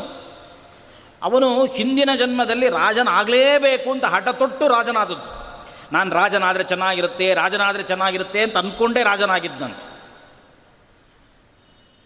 ಕೃಷ್ಣ ಗೀತೆಯಲ್ಲಿ ಒಂದು ಮಾತು ಹೇಳ್ತಾನೆ, ನಾವು ಕೊನೆಯ ಸಮಯದಲ್ಲಿ ಯಾವುದನ್ನೇ ತುಂಬ ನೆನೆಸ್ತಾ ನೆನೆಸ್ತಾ ಇರ್ತೇವೋ ಹಾಗೇ ಆಗಿ ಹುಡ್ತೇವೆ ಅಂತ. ಅದರಂತೆ ರಾಜನಾಗಬೇಕು ರಾಜನಾಗಬೇಕು ರಾಜನಾಗಬೇಕು ಅಂತ ಒದ್ದಾಡ್ತಿದ್ನಲ್ಲ ಕೊನೆಗೆ ರಾಜನಾಗಿಯೇ ಹುಟ್ಟಿದ್ನಂತೆ. ಇವನ ಜೊತೆಗೆ ಕೆಲವರು ಇದ್ದರು ಅವರು ದೇವರು ಏನು ಕೊಟ್ಟರೆ ಅದಾಗುತ್ತೆ ಅಂತ ಅಂದ್ಕೊಂಡು ಸುಮ್ಮನೆ ಇದ್ದವರು. ಅಂಥವರು, ಅವರು ನಾಲ್ಕು ಜನ ಇದ್ದರು ಆ ನಾಲ್ಕು ಜನ ಒಬ್ಬ ಬ್ರಾಹ್ಮಣನ ಮನೆಯಲ್ಲಿ ಹುಟ್ಟಿ ವೇದಾಧ್ಯಯನ ಮಾಡಿದ್ರಂತೆ. ವೇದಾಧ್ಯಯನ ಮಾಡಿದರು. ಇವನು ರಾಜನಾಗಬೇಕು, ಆಗಬೇಕು ಅಂತಿದ್ನಲ್ಲ ಪುಣ್ಯಾತ್ಮ. ಅವನು ರಾಜನಾಗಿ ಹುಟ್ಟಿದ. ಆದರೆ ಹುಟ್ಟಿದ್ದೇನೋ ಹುಟ್ಟಿದ, ಯಾಕೆ ಹುಟ್ಟಿದೆ ಅಂತ ಅನಿಸುವ ಸ್ಥಿತಿ ಬಂತಂತ. ಅವನ ಜೀವನದಲ್ಲಿ ತುಂಬ ದುಃಖಗಳನ್ನು ಅನುಭವಿಸಿ ಅನುಭವಿಸಿ ಒದ್ದಾಡ್ತಾ ಇದ್ದಾನೆ. ಕೊನೆಗೆ ಈ ನಾಲ್ಕು ಜನ ಬ್ರಾಹ್ಮಣರಾಗಿ ಹುಟ್ಟಿದ್ರಲ್ಲ, ಅವರು ಒಬ್ಬ ಅವರ ಅಪ್ಪನ ಹತ್ರ ಹೇಳಿದ್ರಂತೆ, ನಾವು ವೇದಾಧ್ಯಯನ ಎಲ್ಲ ಮುಗೀತು ನಾವಿನ್ನು ಕಾಡಿಗೆ ಹೋಗ್ತೇವೆ, ತಪಸ್ಸು ಮಾಡಬೇಕು ನಮಗೆ, ಕಾಡಿಗೆ ಹೋಗ್ತೇವೆ ಅಂತ ಹೇಳಿದ್ರಂತೆ. ಅಪ್ಪ ಹೇಳಿದ, ನಾಲ್ಕು ಜನ ಮಕ್ಕಳು ಕಾಡಿಗೆ ಹೋದ್ರೆ ನನ್ನ ಪರಿಸ್ಥಿತಿ ಏನು? ಅದಕ್ಕೆ ಅವ್ರು ಹೇಳಿದ್ರು, ನೀನೊಂದು ಕೆಲಸ ಮಾಡ್ತೀವಿ ನಾವೊಂದು ಪತ್ರ ಕೊಡ್ತೇವೆ. ಈ ಪತ್ರವನ್ನು ಈ ದೇಶದ ರಾಜ ಬ್ರಹ್ಮದತ್ತ ಇದ್ದಾನಲ್ಲ, ಅವನ ಕೈಯಲ್ಲಿ ಹೋಗಿ ಕೊಡಿ. ಅವನು ಅದನ್ನು ನೋಡಿ ನಿನಗೆಲ್ಲ ಜೀವನದ ವ್ಯವಸ್ಥೆಯನ್ನು ಮಾಡ್ತಾನೆ. ಹಾಗೆ ಇವರು ಆ ಪತ್ರವನ್ನು ಬರೆದರು. ಆ ಪತ್ರದಲ್ಲಿ ಈ ಎರಡು ಶ್ಲೋಕ ಬರೆದ್ರಂತೆ. ಏನು ಆ ಎರಡು ಶ್ಲೋಕ ಅಂದರೆ, ಇವರು ಹಿಂದಿನ ಜನ್ಮದಲ್ಲಿ ಜನ್ಮದಲ್ಲಿ ಅಲ್ಲ, ಜನ್ಮಗಳಲ್ಲಿ ಏನೇನು ಆಗಿದ್ರೋ ಅದನ್ನೆಲ್ಲವನ್ನೂ ಕೂಡ ಬರೆದಿದ್ದಾರೆ. ಇವರು ಒಟ್ಟು ಏಳು ಜನ ಮಕ್ಕಳು. ಆ ಏಳು ಜನ ಒಂದು ಕಡೆ ಬೇಡರಾಗಿ ಹುಟ್ಟಿದ್ರಂತೆ, ಚಕ್ರವಾಕ ಪಕ್ಷಿಗಳಾಗಿದ್ದರು ಜಿಂಕೆಗಳಾಗಿದ್ದರು ಏನೇನೋ ಏನೇನೋ ಆಗಿ ಕೊನೆಗೆ ಮಾನಸ ಸರೋವರದಲ್ಲಿ ಹಂಸ ಪಕ್ಷಿಗಳಾಗಿ ಹುಟ್ಟಿದ್ರಂತೆ. ಆವಾಗ ಅವನಿಗೆ ಆ ದುರ್ಬುದ್ಧಿ ಬಂತು. ಯಾವನೋ ಒಬ್ಬ ರಾಜನನ್ನು ನೋಡಿ, ಒಂದು ಹಂಸಕ್ಕೆ ದುರ್ಬುದ್ಧಿ ಬಂತು. ನಾನು ರಾಜನಾದರೆ ಚೆನ್ನಾಗಿರುತ್ತೆ. ಇನ್ನಿಬ್ಬರಂದರು, ನಾವು ಮಂತ್ರಿಗಳಾಗಬೇಕು ಇನ್ನು ನಾಲ್ಕು ಜನ ಅಂದರು, ದೇವ್ರು ಏನು ಕೊಟ್ಟರೆ ಅದಿರಲಿ ಅಂದರು. ಏನು ಕೊಟ್ಟರೆ ಅದಿರಲಿ ಅಂತಂದುಕೊಂಡವರು ವೇದಾಧ್ಯಯನ ಮಾಡಲಿಕ್ಕಾಗಿ ಒಬ್ಬ ಬ್ರಾಹ್ಮಣನಲ್ಲಿ ಹುಟ್ಟಿ ಬಂದರು. ರಾಜನಾಗಲೇಬೇಕು ಅಂತಿದ್ದವನು ರಾಜನಾದ, ಆದರೆ ಆಮೇಲೆ ಅಂದುಕೊಂಡ, ಯಾಕೆ ನಾನು ರಾಜನಾದೆ? ಅಂತ. ಯಾಕೆಂದರೆ ರಾಜನಾಗಿದ್ದಾನೆ, ಯಾವುದರಲ್ಲಿಯೂ ಸ್ವಾತಂತ್ರ್ಯ ಇಲ್ಲ. ಕೊನೆಗೆ ತನ್ನ ಹೆಂಡತಿಯ ವಿಷಯದಲ್ಲಿ ಅವನಿಗೆ ಸ್ವಾತಂತ್ರ್ಯ ಇಲ್ಲ. ಅಲ್ಲಿಯೂ ರಗಳೆ ಬರಲಿಕ್ಕೆ ಪ್ರಾರಂಭ ಆಯಿತು. ಒಮ್ಮೆ ತನ್ನ ಹೆಂಡತಿಯನ್ನು ಕರ್ಕೊಂಡು ಒಂದು ಉದ್ಯಾನವನಕ್ಕೆ ಹೋಗಿದ್ದನು ಅವನು. ಅವನಿಗೊಂದು ಇರುವೆಗಳು ಮಾತಾಡುವ ಭಾಷೆ ಬರ್ತಿತ್ತಂತೆ. ಇರುವೆಗಳು ಮಾತಾಡೋ ಭಾಷೆ ಗೊತ್ತಿತ್ತು. ಎರಡು ಇರುವೆ ಮಾತಾಡ್ತಾ ಇದ್ದು ಹೆಂಡತಿ ಜೊತೆ ಉದ್ಯಾನವನದಲ್ಲಿ ಕೂತಿದ್ದಾರೆ, ಪಕ್ಕದಲ್ಲಿ ಎರಡು ಇರುವೆ ಮಾತಾಡ್ತಾ ಇದ್ವು. ಗಂಡು, ಹೆಣ್ಣು ಇರುವೆ. ಅದರಲ್ಲಿ ಗಂಡು ಇರುವೆ, ಹೆಣ್ಣು ಇರುವೆಗೆ ಸಮಾಧಾನ ಪಡಿಸ್ತಾ ಇತ್ತಂತೆ. ಏನಂತ? ಅಲ್ಲ, ಯಾಕಿಷ್ಟು ಸಿಟ್ಟಾಗಿದ್ದಿ? ನೀನು ಹೇಳ್ದಂಗೆ ನಿನ್ಗೆ ಬೇಕಿದ್ದಷ್ಟು ಸಕ್ಕರೆ ತಂದು ಕೊಟ್ಟಿದ್ದೀನಲ್ಲ, ಅಷ್ಟಾದರೂ ಯಾಕೆ ನನ್ನ ಮೇಲೆ ಸಿಟ್ಟು ನಿನಗೆ ಅಂತ ಅದಕ್ಕೆ ಆ ಹೆಣ್ಣಿರುವೆ ಅಂತೂ, ಹೌದು ಹೌದು ಗೊತ್ತು ನಿಮ್ಮ ಪ್ರೀತಿ ಎಷ್ಟು ನನ್ನ ಮೇಲೆ ಅಂತ ಗೊತ್ತು. ನನಗೆ ಮಾತ್ರ ಸಕ್ಕರೆ ತಂದು ಕೊಡ್ತೀರಿ, ಅವಳಿಗೆ ಮಾತ್ರ ಹೋಳಿಗೆನೇ ತೊಗೊಂಡು ಹೋಗಿ ಕೊಡ್ತೀರಿ ನಿಮ್ಮ ಪ್ರೀತಿ ಏನೋ ನಂಗೆ ಗೊತ್ತಿಲ್ವಾ? ಈ ರಾಜನಿಗೆ ಇದು ಕೇಳಿಸ್ಕೊಂಡು ನಗು ಬಂದ್ಬಿಡ್ತು ನಕ್ಕ. ಯಾಕೆ ಅಂದರೆ ಮನುಷ್ಯರು ಮಾತ್ರ ಹಿಂಗೆ ಎರಡೆರಡು ಕಟ್ಕೊಂಡು ಒದ್ದಾಡ್ತಾವೆ ಅಂತ ಅಂದ್ಕೊಂಡಿದ್ವೆ ಈ ಪ್ರಾಣಿಗಳ ಇರುವೆಗಳ ಪರಿಸ್ಥಿತಿನೂ ಹಿಂಗೇನಾ ಅಂತ ಅನಿಸ್ತು. ನಗು ಬಂತು ನಕ್ಕ. ನಕ್ಕು ಕೂಡಲೇ ಹೆಂಡತಿ ಕೇಳಲಿ ಯಾಕೆ ನಗ್ತಿದ್ದೀರಿ? ಇವನಿಗೆ ಇರುವೆಗಳು ಮಾತಾಡೋ ಭಾಷೆಯನ್ನು ಯಾರು ಹೇಳ್ಕೊಟ್ಟಿದ್ರಲ್ಲ, ಆ ಪುಣ್ಯಾತ್ಮ ಹೇಳ್ಕೊಡೋದು ಸುಮ್ಮನೆ ಹೋಗ್ಬೇಕೋ ಬೇಡವ? ಹೇಳಿಕೊಟ್ಟು ಕೊನೆಗೆ ಹೇಳಿದಂತೆ ನಿನಗಿದು ಬರುತ್ತೆ ಅಂತ ಯಾರಿಗೂ ಹೇಳಬಾರ್ದು. ಅಂತ ಹೇಳಿದರೆ ಎಂದ ನಿನ್ನ ತಲೆ ಸಾವಿರ ಹೋಳಾಗಿ ಸಾಯಿತಿ ಅಂತ ಇನ್ನೇನು ಪ್ರಯೋಜನ? ಅಂತ ವಿದ್ಯೆ ತಿಳ್ಕೊಂಡಾದರೂ ಏನು ಪ್ರಯೋಜನ? ಸರಿ, ಏನೋ ತಿಳ್ಕೊಂಡಿದ್ದ, ನಗು ಬಂತು, ನಕ್ಬಿಟ್ಟ ಹೆಣ್ತಿ ಕೇಳಿತು. ಯಾಕೆ ನಗ್ತಾ ಇದ್ದೀರಿ? ಏ, ಇಲ್ಲ ಏನಿಲ್ಲ ಸುಮ್ಮನೆ ನಕ್ಕೆ ಸುಮ್ಮನೆ ನಗ್ಲಿಕ್ಕೆ ನಿಮಗೇನು ಹುಚ್ಚಲ್ಲ? ನನಗೆ ಏನೋ ಆಗಿರಬೇಕು, ನನ್ನನ್ನು ನೋಡಿ ನಗ್ತಿದ್ರಿ ಯಾಕೆ ನಗ್ತಿದ್ರಿ ಹೇಳಿ ಅಂತ ಗಲಾಟೆ ಶುರು ಆಯ್ತು ನಿನಗೇನಾಗಿಲ್ಲ, ನೀನು ಭಾಳ ಚೆನ್ನಾಗಿದ್ದಿ, ಹಾಗೆ ಹಿಂಗೆ ತುಂಬ ಪುಸಲಾಯಿಸಿದ. ಏನು ಹೇಳಬೇಡಿ ನನಗೆಲ್ಲ ಅರ್ಥ ಆಗುತ್ತೆ. ಯಾಕೆ ನಕ್ರಿ ಸರಿ ಹೇಳ್ರಿ ಏನು ಮಾಡೋದಿನ ಕೊನೆಗೆ ಎಷ್ಟೋ ಕಾಡಿಸ್ಲಿಕ್ಕೆ ಶುರು ಮಾಡಿದ್ಲು, ಕೊನೆಗೆ ಹೇಳ್ದ, ಏನೂ ಇಲ್ಲ ಕಣೆ. ಯಾಕೆ ನಕ್ಕಿದ್ದೀನಿ ಅಂತ ನಾನು ಹೇಳಿದ್ರೆ ನಾನು ಸಾಯಬೇಕಾಗುತ್ತೆ, ಅದಕ್ಕೆ ನಾನು ಹೇಳೋದಿಲ್ಲ ಅಂತ ಪಾಪ ನಿಜ ಹೇಳ್ದ. ಅದಕ್ಕೆ ಹೆಂಡತಿ ಹೇಳಿದ್ಲು, ನೀವು ಸತ್ರೂ ಪರವಾಗಿಲ್ಲ, ಹೇಳಿ ಸಾಯಿರಿ ಅಷ್ಟೇ ನನಗೆ. ಇನ್ನು ಯಾಕೆ ಬೇಕು ಈ ಜೀವನ ಅಂತ ಅನಿಸ್ಲಿಕ್ಕೆ ಶುರುವಾಗಿತ್ತು. ಅಷ್ಟು ವಿರಕ್ತನಾಗಿದ್ದ. ಯಾವಾಗ ಈ ನಾಲ್ಕು ಜನ ಬ್ರಾಹ್ಮಣ ಕುಮಾರರು ತಂದೆಗೆ, ಬ್ರಾಹ್ಮಣನಿಗೆ ಪತ್ರವನ್ನು ಬರೆದು ಕಳಿಸಿದ್ರಲ್ಲ, ತಮ್ಮ ಪೂರ್ವಜನ್ಮದ್ದು, ಆ ಪತ್ರವನ್ನು ನೋಡಿದ ಕೂಡಲೇ ಆ ಬ್ರಹ್ಮದತ್ತ ರಾಜನಿಗೆ ತನ್ನ ಹಿಂದಿನ ಜನ್ಮ ಎಲ್ಲ ಸ್ಮರಣೆಗೆ ಬಂತು ಸ್ಮರಣೆಗೆ ಬಂದು ಆ ರಾಜ್ಯ, ಯಾವ ರಾಜ್ಯ ಬೇಕು ತನಗೆ, ರಾಜನಾಗಬೇಕು ರಾಜನಾಗಬೇಕು ಅಂತ ಅಂದ್ಕೊಂಡಿದ್ದ ಆ ರಾಜ್ಯವನ್ನೆಲ್ಲ ಬಿಟ್ಟು ಅದನ್ನು ತನ್ನ ಮಗನಿಗೆ ಜವಾಬ್ದಾರಿಯನ್ನು ಕೊಟ್ಟು ತಾನು ತಪಸ್ಸಿಗೆ ಹೊರಟೇ ಬಿಟ್ಟನಂತೆ ಕಾಡಿಗೆ. ಅದರಂತೆ ಎಷ್ಟೋ ಸಂದರ್ಭಗಳು, ಇಂಥ ಸಂದರ್ಭಗಳು ಇತಿಹಾಸ ಕೆದಕ್ತಾ ಕೆದಕ್ತಾ ಹೋದರೆ ಸಾವಿರ ಬರ್ತದೆ. ಒಂದು ಮಾತು ಸಾಕಾಗುತ್ತೆ. ಅದರಂತೆ ಆ ನದಿಯ ತೀರದ ಮೇಲೆ ಕೂತ್ಕೊಂಡಿರ್ತಕ್ಕಂತಹ ಗುರುಗಳು ಹೇಳಿದರು, ಕಿಂ ಪಶು ಪೂರ್ವದೇಹೇ ಅಂತ ಕೇಳಿದ್ರು. ಹೌದು ಅಂತ ಅನ್ನಿಸ್ತೀವಿ ತಾನು ಹಿಂದಿನ ಜನ್ಮದಲ್ಲಿ ಮಾಡಿರತಕ್ಕಂಥ ಸಾಧನೆ. ಏನು ಸಾಧನೆ? ಒಂದು ಎತ್ತಾಗಿ ಹುಟ್ಟಿ ಅಲ್ಲಿ ಶ್ರೀಮದ್ ಆಚಾರ್ಯರ ಗ್ರಂಥಗಳನ್ನು ಹೊತ್ತುಕೊಂಡು ಹೋದತ್ತು ಊರಿಂದ ಊರಿಗೆ ಊರಿಂದ ಊರಿಗೆ, ಎಲ್ಲಿಗೆ ಹೋಗುವಾಗಲೂ ಕೂಡ ಆಚಾರ್ಯರಿಗೆ ಬೇಕಾಗಿರುವ ಎಲ್ಲ ಗ್ರಂಥಗಳನ್ನು ಕೂಡ ಈ ಎತ್ತಿನ ಮೇಲೆ ಸಾಗಿಸ್ತಾ ಇದ್ದರು ಎಲ್ಲರೂ ಇಷ್ಟೇ ಅಂದ್ಕೊಂಡಿದ್ರು ಈ ಎತ್ತು ಯಾಕೆ ನಮಗೆ ಅಂದರೆ ಒಂದು ಊರಿಂದ ಇನ್ನೊಂದು ಊರಿಗೆ ಗುರುಗಳ ಗ್ರಂಥಗಳನ್ನು ಹೊತ್ತುಕೊಂಡು ಹೋಗ್ಲಿಕ್ಕೆ ಒಂದು ಬೇಕು, ಸಾಕು ಅಂತ ಅಂದ್ಕೊಂಡಿದ್ರು ಒಂದು ದಿವಸ ಆಚಾರ್ಯರು ಪಾಠ ಮಾಡ್ತಾ ಇದ್ರು. ಅದು ಬಾಲಸಂಘವಪಿ ಬೋಧಯದೃಶಂ ದುರ್ನಿರೂಪ ವಚನಂಚ ಪಂಡಿತ ಮಕ್ಕಳಿಗೂ ಅರ್ಥ ಆಗತ್ತಂತೆ, ಪಂಡಿತರಿಗೂ ಕೂಡ ಏನು ಅಂತ ಎಷ್ಟು ಆಳ ಹೊಕ್ಕರು ಅಷ್ಟು ಸಾಧನೆ ಮಾಡಲಿಕ್ಕಿದೆ ಆ ಗ್ರಂಥಗಳಲ್ಲಿ. ಪಂಡಿತರಿಗೂ ಕೂಡ ಅದರ ಆಳವನ್ನು ಮುಟ್ಲಿಕ್ಕೆ ಸಾಧ್ಯ ಇಲ್ಲ. ಅಷ್ಟು ಅಗಾಧವಾದ ಶಾಸ್ತ್ರವನ್ನು, ಗ್ರಂಥಗಳನ್ನು ಶ್ರೀಮದ್ ಆಚಾರ್ಯರು ಬರೆದಿದ್ದಾರೆ. ಅದೆಲ್ಲ ಪಾಠ ಮಾಡ್ತಾ ಇದ್ದರು ಪಾಠ ಮಾಡುವಾಗ ಆಚಾರ್ಯರನ್ನ ಯಾರೋ ಕೇಳಿದ್ರು, ನಿಮ್ಮ ಗ್ರಂಥಗಳನ್ನು ಅರ್ಥ ಮಾಡ್ಕೋಬೇಕು ಅಂದರೆ ನೀವೇ ವ್ಯಾಖ್ಯಾನ ಮಾಡಬೇಕು. ನೀವು ಹೇಳಿದ್ರಿಂದ ನಮಗೆ ಅರ್ಥ ಆಗ್ತಾ ಇದೆ. ಬರದೇನೋ ಇಡ್ತಾ ಇದ್ದೀವಿ, ಹೌದು, ನೀವು ಹೇಳ್ದಂತೆ ನೀವು ಹೇಳ್ದಂತೆ ಎಲ್ಲ ಗ್ರಂಥಗಳನ್ನು ಬರೆದು ಬರೆದು ಬರೆದು ಇಡ್ತಾ ಇದ್ದೇವೆ. ಆದರೆ ಇದನ್ನು ಮುಂದೆ ವ್ಯಾಖ್ಯಾನ ಮಾಡುವವರು ಯಾರು ಸಿಗ್ತಾರೆ? ಮುಂದಿನ ಜನಕ್ಕೆ ಇದರ ರಹಸ್ಯ ಹೇಗೆ ಅರ್ಥ ಆಗುತ್ತೆ? ಅಂತ ಕೇಳಿದ್ರು. ಅವರ ಅಭಿಪ್ರಾಯ ಏನಾಗಿತ್ತು ಅಂತಂದರೆ ಮಧ್ವಾಚಾರ್ಯರು ನಮ್ಮನ್ನು ಯಾರನ್ನಾದರೂ ಒಬ್ಬರನ್ನು ತೋರಿಸ್ತಾರೆ. ನೀನೇ ಇದೆಯಲ್ಲಪ್ಪ ನನ್ನ ಪಾಠ ಕೇಳಿ ನನ್ನ ಹತ್ರ ಪಾಠ ಕೇಳಿದ್ದಿ, ನೀನೇ ಇದೆಯಲ್ಲ ನೀನೇ ಮುಂದೆ ಹೇಳ್ತಿ, ಯಾಕೆ ಯೋಚನೆ ಮಾಡಬೇಕು ಅಂತ ಹೇಳ್ತಾರೆ ಅಂತ ಅಂದ್ಕೊಂಡು ಈ ಪ್ರಶ್ನೆ ಮಾಡಿದ್ದು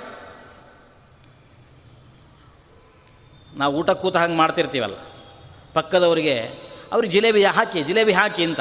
ಉದ್ದೇಶ ಏನು ಅಂದರೆ ಅವರು ನಮ್ಗೆ ಹಾಕಿಸ್ತಾರೆ ಅಂತ. ನಮಗೆ ಹಾಕ್ರಿ ಅಂತ ಹೇಳಲಿಕ್ಕೆ ನಮ್ಗೆ ಹೆಂಗೆ ಸಾಧ್ಯ ಆಗುತ್ತೆ? ಪಕ್ಕದವ್ರಿಗೆ ಜಾಸ್ತಿ ಹಾಕ್ಸೋದು. ಕೆಲವ್ರಿಗೆ ಗೊತ್ತೇ ಇರಲ್ಲ. ಹಾಕ್ಸ್ಕೊಂಡು ಸಮ ಹೊಡೆದ್ಬಿಟ್ಟು ಹೋಗ್ಬಿಡ್ತಾರೆ. ಅವ್ರ ಮೇಲೆ ಸಿಟ್ಟು ಬರುತ್ತಲ್ಲ ನಮಗೆ. ಹಾಗೆ ಶ್ರೀಮದ್ ಆಚಾರ್ಯರನ್ನ ಕೇಳಿದರು. ನೀವೇನೋ ಗ್ರಂಥ ಬರೆದಿದ್ದೀರಿ, ಮುಂದೆ ಇದನ್ನು ವ್ಯಾಖ್ಯಾನ ಮಾಡುವವರು ಯಾರು ಅಂತ ಕೇಳಿದ್ರು.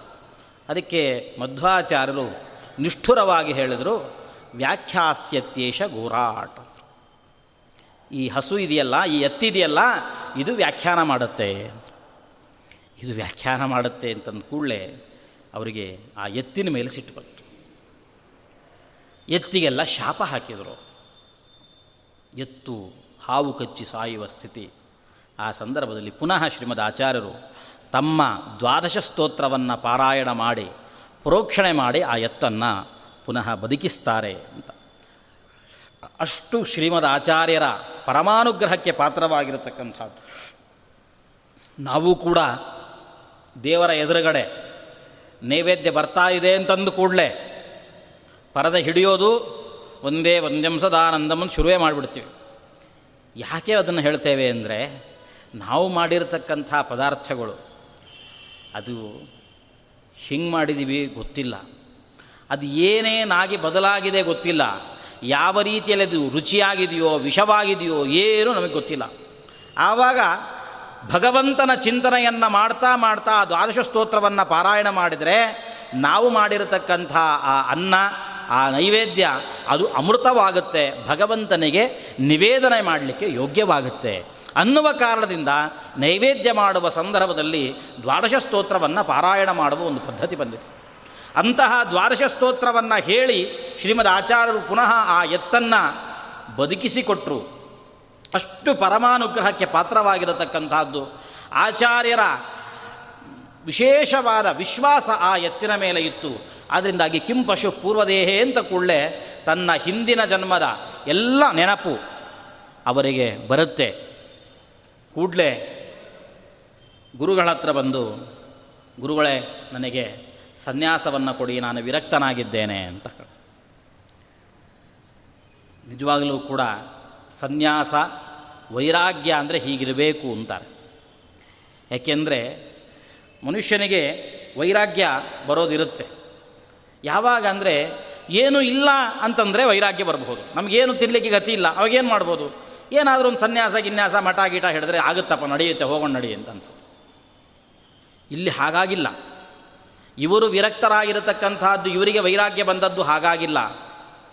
ಕೆಲವು ಸಲ ಮನುಷ್ಯನಿಗೆ ತಿನ್ನಲಿಕ್ಕೆ ಗತಿ ಇಲ್ಲ ಅಂದರೆ ಬರುತ್ತೆ. ಇದು ಹಂಗಲ್ಲ. ಇವರು ದೊಡ್ಡ ರಾಜ್ಯಕ್ಕೆ ಒಡೆಯ.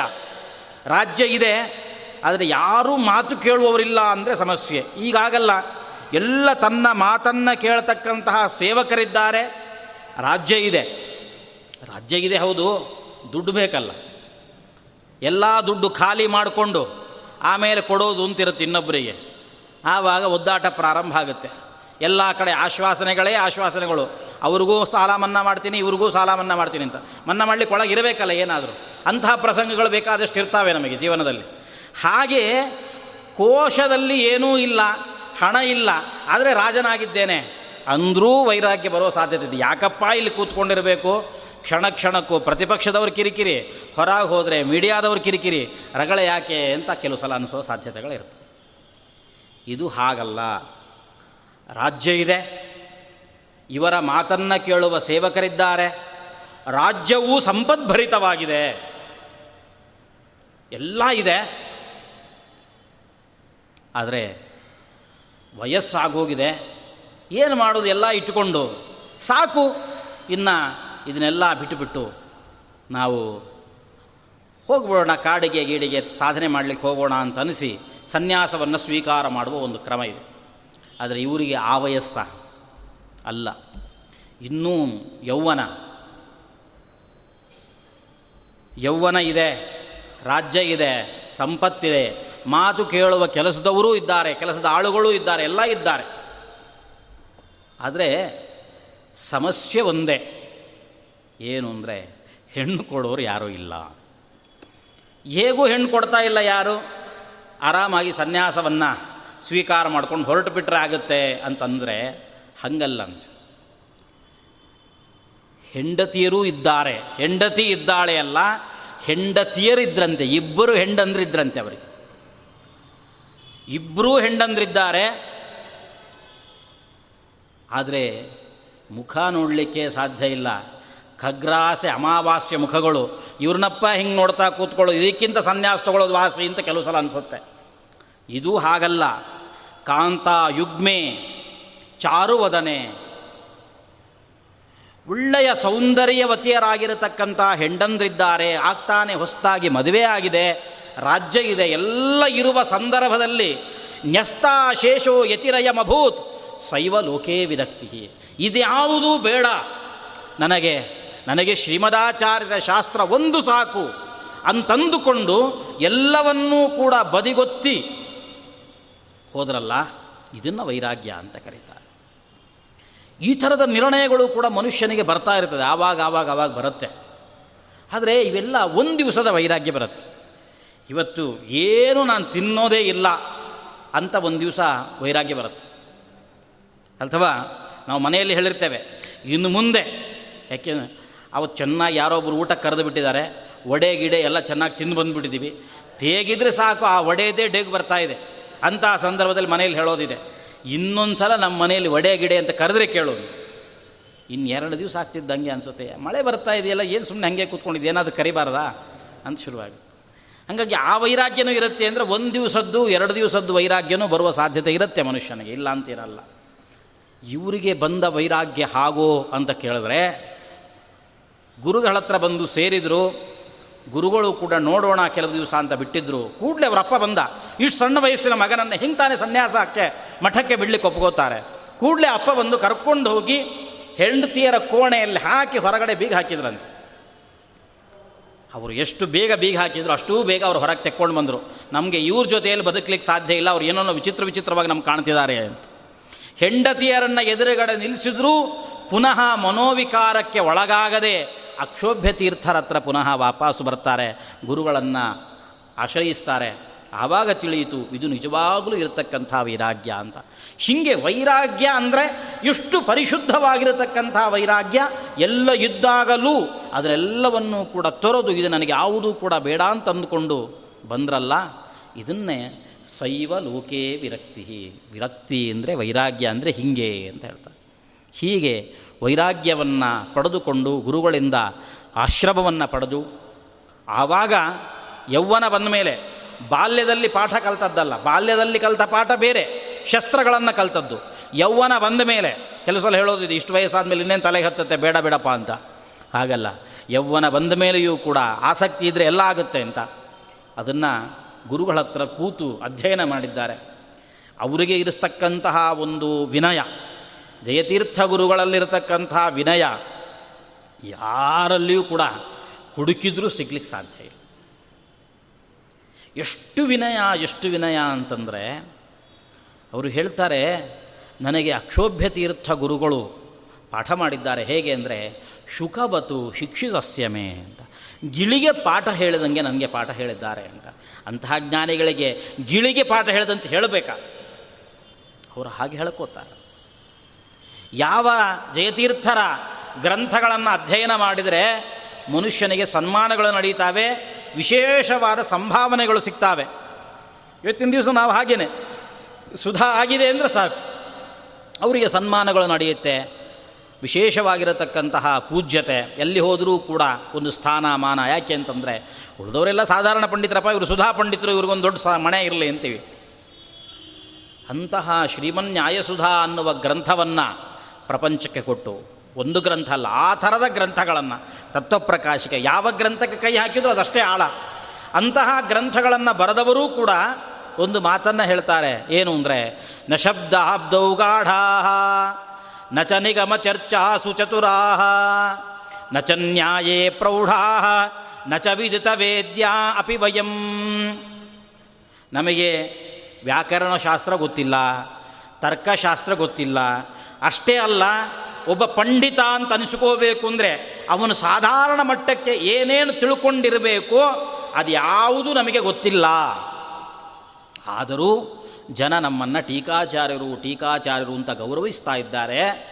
ಇದಕ್ಕೆ ಕಾರಣ ಏನು ಅಂತಂದರೆ ಶ್ರೀಮತ್ ಪೂರ್ಣ ಪ್ರಮತಿ ಗುರು ಕಾರುಣ್ಯ ಸರಣಿಂ ಪ್ರಪನ್ನಾ ಮಾನ್ಯಾಸ್ಮಃ ಶ್ರೀಮದಾಚಾರ್ಯರ ಸಿದ್ಧಾಂತದಲ್ಲಿ ನಾವು ಬಂದಿದ್ದೇವೆ ಎಂಬ ಕಾರಣದಿಂದ ನಮಗೆ ಮಾನ್ಯತೆ ಹೊರತಾಗಿ ನಮಗೆ ಯಾರು ಸ್ವತಂತ್ರವಾಗಿ ಮಾನ್ಯತೆಯನ್ನು ಕೊಡುವವರು? ಯಾಕೆಂದರೆ ನಾವೇನಾದರೂ ಓದಿದ್ರೆ ತಾನೆ. ನಾನೇನಾದರೂ ಸ್ವಂತಿಕೆ ಇದ್ದರೆ ನಾನೇನಾದರೂ ಸ್ವತಂತ್ರವಾಗಿ ಓದಿದರೆ ನನಗೆ ಮಾನ್ಯತೆ ಕೊಡಬೇಕು. ನಾನೇನೋ ಶ್ರೀಮದ್ ಆಚಾರ್ಯರ ಸದ್ಸಿದ್ಧಾಂತದಲ್ಲಿ ಒಬ್ಬ ಬಂದವನು ಅನ್ನುವ ಕಾರಣದಿಂದ ನನಗೆ ಮಾನ್ಯತೆ ಸಿಗ್ತಾ ಇದೆ ಅಂತ ಇಷ್ಟು ಒಂದು ವಿನಯ ಅಂತಂದರೆ ಎಲ್ಲಿಯೂ ಕೂಡ, ಯಾವ ಪಂಡಿತನಲ್ಲಿಯೂ ಕೂಡ ಅವರ ಸುಧಾ ಬರೆಯೋದಿರಲಿ.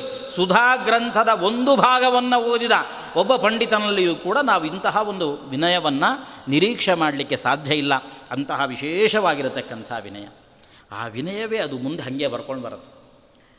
ನಾವು ನಮ್ಮ ಹಿರಿಯರಿಂದ, ಗುರುಗಳಿಂದ ಅವರು ಬರೆದಿರುವ ಗ್ರಂಥಗಳನ್ನು ಕಲಿಯೋದು ಬೇಡ, ಮತ್ತೇನು ಬೇಡ. ಅವರು ತೋರಿದ ಆ ವಿನಯ ತೋರಿಸಿದರೂ ಸಾಕು. ಆ ವಿನಯವನ್ನು ನಮ್ಮ ಜೀವನದಲ್ಲಿ ಅಳವಡಿಸಿಕೊಂಡ್ರೂ ಸಾಕು. ನಾವು ಉದ್ಧಾರ ಆಗಿಬಿಡ್ತೇವೆ. ವಾದಿರಾಜರು ಅವರಲ್ಲಿ ಎಂಥ ವಿನಯ? ವಾದಿರಾಜರನ್ನು ಬಂದು ಯಾರೊಬ್ಬರು ವಾದಿರಾಜರು ನೀವು ಅಂದ್ರಂತೆ. ಅವರಂದರು, ನಾನ್ಯಾವ ರಾಜ ಅಂದರು. ನಾನು ವಾದಿ ವಾದಿ ರಾಜ ಇವೆಲ್ಲ ಅಲ್ಲವೇ ಅಲ್ಲ, ನಮ್ದಲ್ಲದು.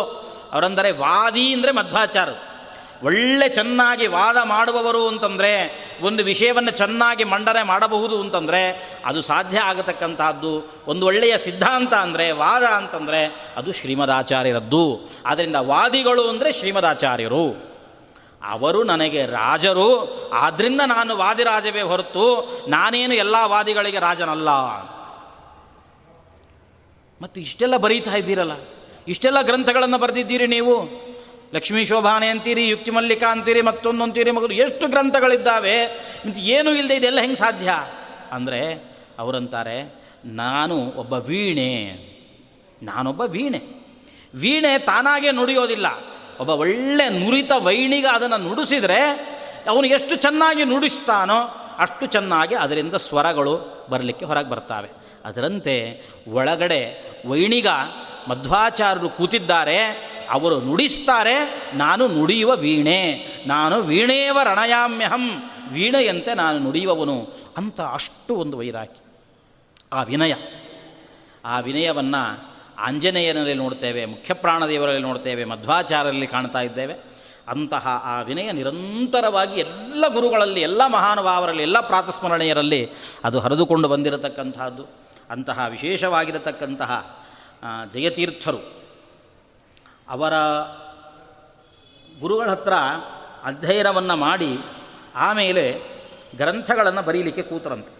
ಎಲ್ಲಿ ಕೂತರು ಅಂದರೆ ಎರುಗೋಳ ಅನ್ನುವ ಒಂದು ಗುಹೆಯನ್ನು ಆರಿಸಿಕೊಂಡು ಯಾರೂ ಕೂಡ ಅಲ್ಲಿಗೆ ಬರಬಾರದು. ಯಾರಿಂದಲೂ ಕೂಡ ತೊಂದರೆ ಆಗಬಾರ್ದು ಅಂತ ಅಲ್ಲಿ ಕೂತ್ಕೊಂಡು ನಿರಂತರವಾಗಿ ಗ್ರಂಥಗಳನ್ನು ಬರೆದಿದ್ದಾರೆ.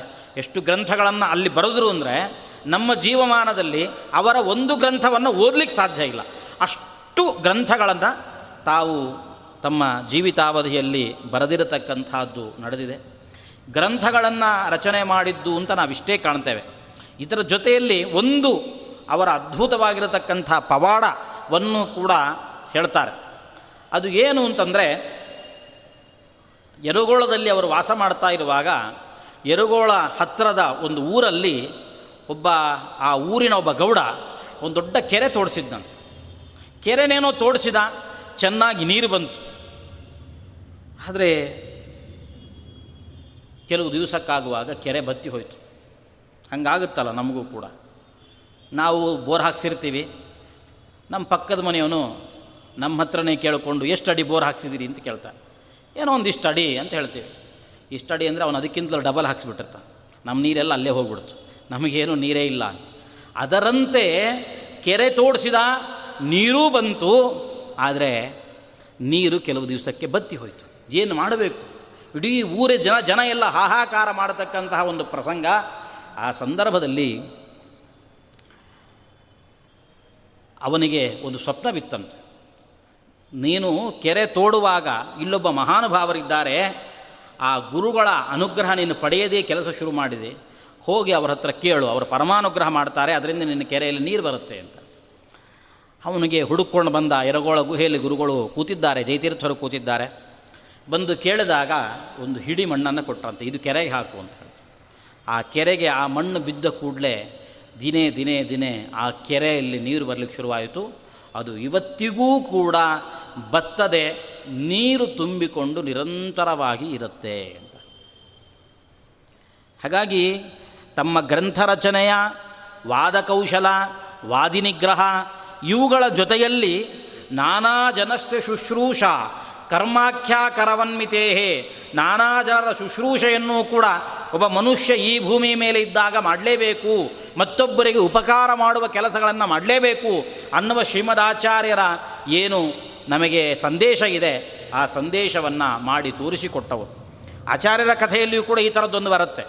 ಶ್ರೀಮುಷ್ಣಂ ಹತ್ರ ಆಚಾರ್ಯರು ಸಂಚಾರ ಮಾಡ್ತಾ ಮಾಡ್ತಾ ಬರುವ ಸಂದರ್ಭದಲ್ಲಿ ಆ ಜಾಗಗಳೇ ಹಾಗೆ ತುಂಬ ಬಿಸಿಲು ಇರತಕ್ಕಂತಹ ಜಾಗಗಳು ಒಬ್ಬ ಗರ್ಭಿಣಿ, ಅವಳು ದೊಡ್ಡ ಕೊಡವನ್ನು ತಲೆ ಮೇಲೆ ಹೊತ್ಕೊಂಡು ನೀರನ್ನು ಹೊತ್ಕೊಂಡು ಬರ್ತಾ ಇದ್ಲಂತ. ಅವರನ್ನು ನೋಡಿ ಕೇಳಿದ್ರು, ಯಾಕಮ್ಮ ಗರ್ಭಿಣಿ ಗರ್ಭಿಣಿಯಾಗಿದ್ದೇನೆ ಹೊತ್ಕೊಂಡು ಬರ್ತಾ ಇದ್ರಿ ನೀನು ಮತ್ತು ಮನೆಯಲ್ಲಿ ಕುಡಿಲಿಕ್ಕೆ ನೀರು ಬೇಕಲ್ಲ, ನಮ್ಮ ಊರಲ್ಲಿ ನೀರಿಲ್ಲ, ಬೇರೆ ಕಡೆಯಿಂದ ದೂರದಿಂದ ತರ್ತಾ ಇದ್ದೇವೆ ಅಂತ. ಆ ಮಾತನ್ನು ಕೇಳಿದ ಕೂಡಲೇ ಮಧ್ವಾಚಾರ್ಯರು ಕೈಯಲ್ಲಿ ದಂಡಗಿತ್ತು. ಆ ದಂಡವನ್ನು ಅಲ್ಲೇ ನೆಲಕ್ಕೆ ಒತ್ತಿದ್ರಂತೆ. ಒತ್ತಿದ ಕೂಡಲೇ ಆ ಜಾಗದಿಂದ ನೀರು ಬಂತು. ಅದೇ ಒಂದು ದೊಡ್ಡ ಸರೋವರವಾಯಿತು. ಅದನ್ನು ದಂಡತೀರ್ಥ ಅಂತ ಕರೀತಾರೆ. ಉಳಿದ ಎಲ್ಲ ಸುತ್ತಮುತ್ತಲೂ ಜಾಗಗಳಲ್ಲಿ ನೀರು ಒಣಗಿ ಹೋದರೂ ಕೂಡ ಅಂತಹ ಬಿಸಿಲಿನ ಪ್ರದೇಶದಲ್ಲಿಯೂ ಆ ಜಾಗದಲ್ಲಿ ಇವತ್ತಿಗೂ ಕೂಡ ನೀರಿದೆ ಅಂತ. ಅದರಂತೆ ಆಚಾರ್ಯರ ವಾಯುದೇವರ ವಿಶೇಷ ಸನ್ನಿಧಾನಕ್ಕೆ ಪಾತ್ರರಾಗಿರುವ ಕಾರಣದಿಂದಾಗಿ ಜಯತೀರ್ಥರಿಂದಲೂ ಅಂತಹ ವಿಶೇಷವಾಗಿರತಕ್ಕಂತಹ ಕಾರ್ಯಗಳನ್ನು ನಾವು ನೋಡ್ತೇವೆ. ಇಂತಹ ಜಯತೀರ್ಥರು ಅನೇಕ ಗ್ರಂಥಗಳನ್ನು ಬರೆದಿದ್ದಾರೆ ಅಂತ ನಾನು ಹೇಳಿದೆ. ಅವರ ಗ್ರಂಥಗಳನ್ನು ನಾವು ವಿಚಾರ ಮಾಡಬೇಕು. ಅದರಲ್ಲಿ ಒಂದು ಸಣ್ಣ ಒಂದು ಗ್ರಂಥ ಯಾವುದು ಅಂತಂದರೆ ಅವರು ಬರೆದಿರತಕ್ಕಂತಹ ಪದ್ಯಮಾಲ ಅನ್ನುವಂತಹ ಗ್ರಂಥ. ಈಗಾಗಲೇ ಹೇಳಿದೆ, ಅವರು ಮೂರು ಸ್ವತಂತ್ರ ಗ್ರಂಥಗಳನ್ನು ಬರೆದಿದ್ದಾರೆ. ಪ್ರಮಾಣ ಪದ್ಧತಿ, ವಾದಾವಲಿ ಮತ್ತು ಪದ್ಯಮಾಲ ಅನ್ನುವ ಮೂರು ಸ್ವತಂತ್ರ ಗ್ರಂಥಗಳನ್ನು ಬರೆದಿದ್ದಾರೆ ಅಂತ. ಅದರಲ್ಲಿ ಪದ್ಯಮಾಲ ಅನ್ನುವಂತಹ ಗ್ರಂಥ ವಿಶೇಷವಾಗಿ ದೇವರ ಪೂಜೆಗೆ ಸಂಬಂಧಪಟ್ಟಿರತಕ್ಕಂಥದ್ದು. ಆಚಾರ್ಯರು ಇದಕ್ಕೆ ಸಂಬಂಧಪಟ್ಟ ಹಾಗೆ, ಆಚಾರಕ್ಕೆ ಸಂಬಂಧಪಟ್ಟ ಹಾಗೆ ಕೆಲವು ಗ್ರಂಥಗಳನ್ನು ಬರೆದಿದ್ದಾರೆ. ಅದರಲ್ಲಿ ದೇವರ ಪೂಜೆಗೆ ಸಂಬಂಧಪಟ್ಟ ಹಾಗೆ ಒಂದು ಗ್ರಂಥ ಬರೆದಿದ್ದಾರೆ. ಯಾವುದು ಅಂತಂದರೆ, ತಂತ್ರಸಾರ ಸಂಗ್ರಹ ಅನ್ನುವ ಒಂದು ಗ್ರಂಥವನ್ನು ಬರೆದಿದ್ದಾರೆ. ಆ ತಂತ್ರಸಾರ ಸಂಗ್ರಹ ಅನ್ನುವ ಗ್ರಂಥದಲ್ಲಿ ಆಚಾರ ಒಂದು ಮಾತನ್ನು ಹೇಳ್ತಾರೆ. ನಾನು ಇದರಲ್ಲಿ ಅನೇಕ ವಿಷಯಗಳನ್ನು ನಿರೂಪಣೆ ಮಾಡಿದ್ದೇನೆ, ಆದರೆ ಇದರ ಹೆಸರೇ ಹೇಳುವಂಥ ಇದು ತಂತ್ರಸಾರ ಸಂಗ್ರಹ. ಇದು ಸಂಗ್ರಹ, ಸಂಕ್ಷೇಪ ರೂಪದಲ್ಲಿ ನಾನು ಇದನ್ನು ಹೇಳಿದ್ದೇನೆ. ಇದಕ್ಕೆ ಸಂಬಂಧಪಟ್ಟಂತೆ ಏನಾದರೂ ವಿಸ್ತಾರ ಮಾಡುವುದಾದರೆ ನನ್ನ ವಿರೋಧ ಇಲ್ಲ. ಅಸ್ಯ ಸಂಕ್ಷೇಪ ಶಾಸ್ತ್ರತ್ವಾತ್ನ ವಿಸ್ತಾರ ವಿರೋಧಿತ. ವಿಸ್ತಾರ ಮಾಡ್ತೀನಿ ಅಂತ ಮತ್ತೇನೇನೋ ಸೇರಿಸೋದಲ್ಲ. ಹರಿಸರ್ವೋತ್ತಮತ್ವ ಅನ್ನುವ ಸಿದ್ಧಾಂತ ಏನಿದೆ ಶ್ರೀಮದಾಚಾರ್ಯರ ಸಿದ್ಧಾಂತ ಏನಿದೆ? ಅದಕ್ಕೆ ತೊಂದರೆ ಬಾರದಂತೆ ಈ ಗ್ರಂಥಕ್ಕೆ ಮತ್ತೇನಾದರೂ ಸೇರಿಸುವುದಾದರೆ ಯಾವ ತೊಂದರೆನೂ ಇಲ್ಲ ಅಂತ ಹೇಳ್ತಾರೆ. ಅದಕ್ಕೋಸ್ಕರವಾಗಿ ಆ ಶ್ರೀಮದಾಚಾರ್ಯರು ಏನು ತಂತ್ರಸಾರ ಸಂಗ್ರಹದಲ್ಲಿ ಸಂಕ್ಷೇಪವಾಗಿ ದೇವರ ಪೂಜಾ ಪದ್ಧತಿಯನ್ನು ನಿರೂಪಣೆ ಮಾಡಿದ್ದಾರೆ, ಅದನ್ನು ಆಚಾರ್ಯರ ಮನಸ್ಸು ಅವರಿಗೆ ಗೊತ್ತೇ ಇದೆ. ಆದ್ದರಿಂದ ಅದನ್ನು ತಿಳಿದವರು ಅದನ್ನು ವಿಸ್ತಾರವಾಗಿ ಆ ದೇವರ ಪೂಜಾ ಪದ್ಧತಿಯನ್ನು ವಿಸ್ತಾರವಾಗಿ ಪದ್ಯಮಾಲ ಅನ್ನುವಂತಹ ಗ್ರಂಥದಲ್ಲಿ ಮಾಡಿದ್ದಾರೆ. ಇನ್ನೂ ವಿಶೇಷ ಹೇಳಬೇಕು ಅಂತಂದರೆ, ಅದರ ಕೊನೆಯಲ್ಲಿ ಒಂದು ಮಾತನ್ನು ಹೇಳ್ತಾರೆ. ಏನು ಅಂದರೆ, ಈ ಪದ್ಯಮಾಲ ಅನ್ನುವ ಗ್ರಂಥ ದೇವರ ಪೂಜೆಯನ್ನು ಹೇಗೆ ವಿಸ್ತಾರವಾಗಿ ಮಾಡಬೇಕು ಅನ್ನೋದಕ್ಕೆ ನಾನು ನಿರೂಪಣೆ ಮಾಡಿದ್ದು. ಕೆಲವು ಸಲ ಏನಾಗುತ್ತೆ ಅಂದರೆ, ದೇವರ ಪೂಜೆ ಮಾಡಲಿಕ್ಕಾಗೋದಿಲ್ಲ. ಆವಾಗ ಈ ಪದ್ಯಮಾಲ ಅನ್ನುವ ಗ್ರಂಥವನ್ನು ಪಾರಾಯಣ ಮಾಡಿದರೂ ಸಾಕು, ದೇವರ ಪೂಜೆಯನ್ನು ಮಾಡಿರ್ತಕ್ಕಂಥದ್ರ ಫಲ ಬರುತ್ತೆ. ಇದು ಹೇಳಿದರೆ ಅನುಕೂಲ ಆಯಿತು. ಏನು ಅಂದರೆ ಇನ್ನೇನು ದೇವ್ರ ಪೂಜೆ ಮಾಡೋ ಅವಶ್ಯಕತೆ ಇಲ್ಲ. ಸುಮ್ಮನೆ ಯಾರು ಬೆಳೆ ಬೆಳಗ್ಗೆ ಎದ್ದು ಆ ನೀರು ಗೀರು ಅಂತ ಒದ್ದಾಡ್ತಾರೆ. ಪದ್ಯಮಾಲ ಇದೆಯಲ್ಲ ಹೆಂಗು? ಓದಿಬಿಟ್ರೆ ಸಾಕು ಅಂತ. ಅವ್ರು ಹೇಳಿದ್ರು, ಅಂಥ ಒಂದು ಸಂದರ್ಭ ಇರಬೇಕು. ಏನೋ? ನೀರೇ ಇಲ್ಲ ಅನ್ನುವ ಸಂದರ್ಭ. ನೀರೇ ಸಿಕ್ಕಿಲ್ಲ. ಎಲ್ಲಿ ಹೋದರೂ ನೀರು ಸಿಕ್ಕಿಲ್ಲ, ಅನಾವೃಷ್ಟಿ ಇರತಕ್ಕಂಥ ಒಂದು ಸಂದರ್ಭ. ಅಥವಾ ನಮ್ಮ ದೇಶದ ಕೆಲವು ಕಾಲಮಾನಗಳಲ್ಲಿ ವೇನನಂತಹ ರಾಜರುಗಳು ಎಷ್ಟೋ ಜನ ಬಂದಿದ್ದಾರೆ. ವೇನ ರಾಜನಾದ ಕೂಡಲೇ ಒಂದು ಆದೇಶ ಹೊರಡಿಸಿದಂತೆ ಏನು ಅಂದರೆ, ಯಾರೂ ಪೂಜೆ ಮಾಡಬಾರ್ದು, ಹೋಮ ಮಾಡಬಾರ್ದು, ದಾನ ಮಾಡಬಾರ್ದು ಅಂತ. ಹಾಗೆ ರಾಜ ಶಾಸನನೇ ಇದ್ದರೆ ಯಾರೇನು ಮಾಡಲಿಕ್ಕೆ ಸಾಧ್ಯ? ಅಂತಹ ವೇನನಂತಹ ರಾಜರುಗಳು ಇತಿಹಾಸದಲ್ಲಿ ಬೇಕಾದಷ್ಟು ಜನ ಬಂದು ಬಂದು ಬಂದು ಹೋಗಿದ್ದಾರೆ. ಹಾಗಾದಾಗ ಏನು ಮಾಡಬೇಕು? ಆವಾಗ ಅಂತಹ ಸಜ್ಜನರು ಪೂಜೆ ಮಾಡಬೇಕು ಅಂತ ಮನಸ್ಸಲ್ಲಿದೆ, ಪೂಜೆ ಮಾಡಲಿಕ್ಕೆ ರಾಜಾಜ್ಞೆ ಬಿಡ್ತಾ ಇಲ್ಲ. ಇಂತಹ ಸಂದರ್ಭದಲ್ಲಿ ಏನು ಮಾಡಬೇಕು? ಹಾಗಾಗಿ ಕೆಲವು ಸಂದರ್ಭದಲ್ಲಿ ಆಕಸ್ಮಿಕವಾಗಿ ದೇವರ ಪೂಜೆಯನ್ನು ನಮಗೆ ಮಾಡಲಿಕ್ಕೆ ಆಗದೇ ಇರತಕ್ಕಂತಹ ಒಂದು ಸಂದರ್ಭದಲ್ಲಿ ಈ ಗ್ರಂಥದ ಪಾರಾಯಣವನ್ನು ಮಾಡೋದರಿಂದ ಸಮಗ್ರವಾದ ದೇವರ ಪೂಜೆಯನ್ನು ಮಾಡಿರತಕ್ಕಂಥದ್ರ ಫಲವನ್ನು ಒಬ್ಬ ಮನುಷ್ಯ ಪಡೀಲಿಕ್ಕೆ ಸಾಧ್ಯವಾಗುತ್ತೆ ಅಂತಹ ಒಂದು ವಿಶೇಷವಾಗಿರತಕ್ಕಂತಹ ಗ್ರಂಥ, ಅದು ಪದ್ಯಮಾಲ ಅನ್ನುವಂತಹ ಒಂದು ಗ್ರಂಥ ಅಂತ ಅದನ್ನು ಹೇಳಿದ್ದಾರೆ. ಎಷ್ಟರ ಮಟ್ಟಕ್ಕೆ ದೇವರ ಪೂಜೆಯ ಬಗ್ಗೆ ಹೇಳಿದ್ದಾರೆ ಅಂತಂದರೆ, ನಾವು ಗಂಟೆಯನ್ನು ಮನೆಯಲ್ಲಿ ಇಟ್ಕೊಳ್ಬೇಕಾದ್ರೆ, ಗಂಟೆಯನ್ನು ಬಾರಿಸಬೇಕಾದ್ರೆ ಅದು ಯಾವ ಗಂಟೆ ಆಗಿರಬೇಕು? ದೇವರ ಪೂಜೆಗೆ ಹೂ ತರ್ತೇವೆ. ಎಲ್ಲಿಂದ ತರಬೇಕು? ಹೆಂಗೆ ತರಬೇಕು? ನಮಗೆ ಗೊತ್ತಿಲ್ಲ. ಎಲ್ಲೋ ಹೋದ್ವಿ, ಹೂ ತೊಗೊಂಡ್ವಿ ಖರ್ಚಿಪ್ಪಿತ್ತಲ್ಲ ಬ್ಯಾಗಿಗೆ ತೊಗೊಂಡು ಹೋಗಿರಲಿಲ್ಲ. ಅವರು ಕವರು ಅಂತ ಕೇಳಿದ್ರೆ ಅವರು ಕೊಡಲಿಲ್ಲ. ಕೊನೆ ಖರ್ಚಿಪ್ಪಿತ್ತು ಅದೇನೇನು ಮಾಡಿರ್ತೀವಿ ಅಂತ ಎಲ್ರಿಗೂ ಗೊತ್ತು. ಅದನ್ನಲ್ಲಿ ಕಟ್ಕೊಂಡು ಬಂದ್ವಿ, ಆಯಿತು. ಅವಂತಂತಂದ್ರೆ ಇಂಥವೆಲ್ಲ ಮಾಡಲಿಕ್ಕೆ ಹೋಗಬೇಡ್ರಿ ಪಟಾಹೃತೈಹಿ, ಬಟ್ಟೆಯಲ್ಲಿ ತರತಕ್ಕಂಥದ್ದಾಗಲಿ ಯಾವುದ್ಯಾವುದು ಎಲೆಗಳಲ್ಲಿ ಕಟ್ಕೊಂಡು ತರೋದಾಗಲಿ, ಇಂಥದ್ದನ್ನೆಲ್ಲ ಮಾಡಬಾರ್ದು. ಹೀಗೆ ಸಮಗ್ರವಾಗಿ ಒಂದು ದೇವರ ಪೂಜೆಗೆ ಸಂಬಂಧಪಟ್ಟ ಹಾಗೆ ಅದರ ಸಿದ್ಧತೆಯಿಂದ ಪ್ರಾರಂಭ ಮಾಡಿಕೊಂಡು ಎಷ್ಟು ಕಲಶಗಳನ್ನು ಇಡಬೇಕು, ದೇವರ ಪೂಜೆಯ ಕೋಣೆಯನ್ನು ಪ್ರವೇಶ ಮಾಡುವಾಗ ಆ ಕೋಣೆಯ ಬಾಗಿಲು ತೆಗಿಬೇಕಾದರೆ ಯಾವ ಸೂಕ್ತವನ್ನು ಪಠಣೆ ಮಾಡಬೇಕು. ಒಳಗೆ ಹೋದ್ವಿ. ನಮ್ಮ ಮನುಷ್ಯ ದೇಹ. ಈ ಮನುಷ್ಯ ದೇಹ ಸ್ರವತಿ ಅಹರಹರ್ ಮಲಂ ನವದ್ವಾರಗಳಿಂದ ಕೂಡಿದೆ. ನವದ್ವಾರಗಳಿಂದಲೂ ನಿರಂತರವಾಗಿ ಕೆಟ್ಟು ಕೊಳಕು ಹೊರಗೆ ಬರ್ತಾ ಇರುತ್ತೆ. ಆ ಭಗವಂತ ಅವನು ದೋಷ ವಿದೂರ. ಕಿಂಚಿತ್ತೂ ಅವನಲ್ಲಿ ದೋಷದ ಲವಲೇಶವೂ ಇಲ್ಲ.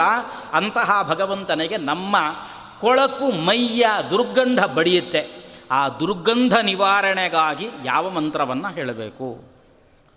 ಹೀಗೆ ದೀಪ ಹಚ್ಚಬೇಕಾದರೆ ಯಾವ ಮಂತ್ರ ಹೇಳಬೇಕು? ಎಲ್ಲವನ್ನೂ ಕೂಡ ವಿಸ್ತಾರವಾಗಿ ಆ ಮಂತ್ರಗಳನ್ನು ಉಲ್ಲೇಖ ಮಾಡುವುದರ ಜೊತೆಗೆ ಸಮಗ್ರವಾಗಿರತಕ್ಕಂತಹ ದೇವಪೂಜಾ ಪದ್ಧತಿ.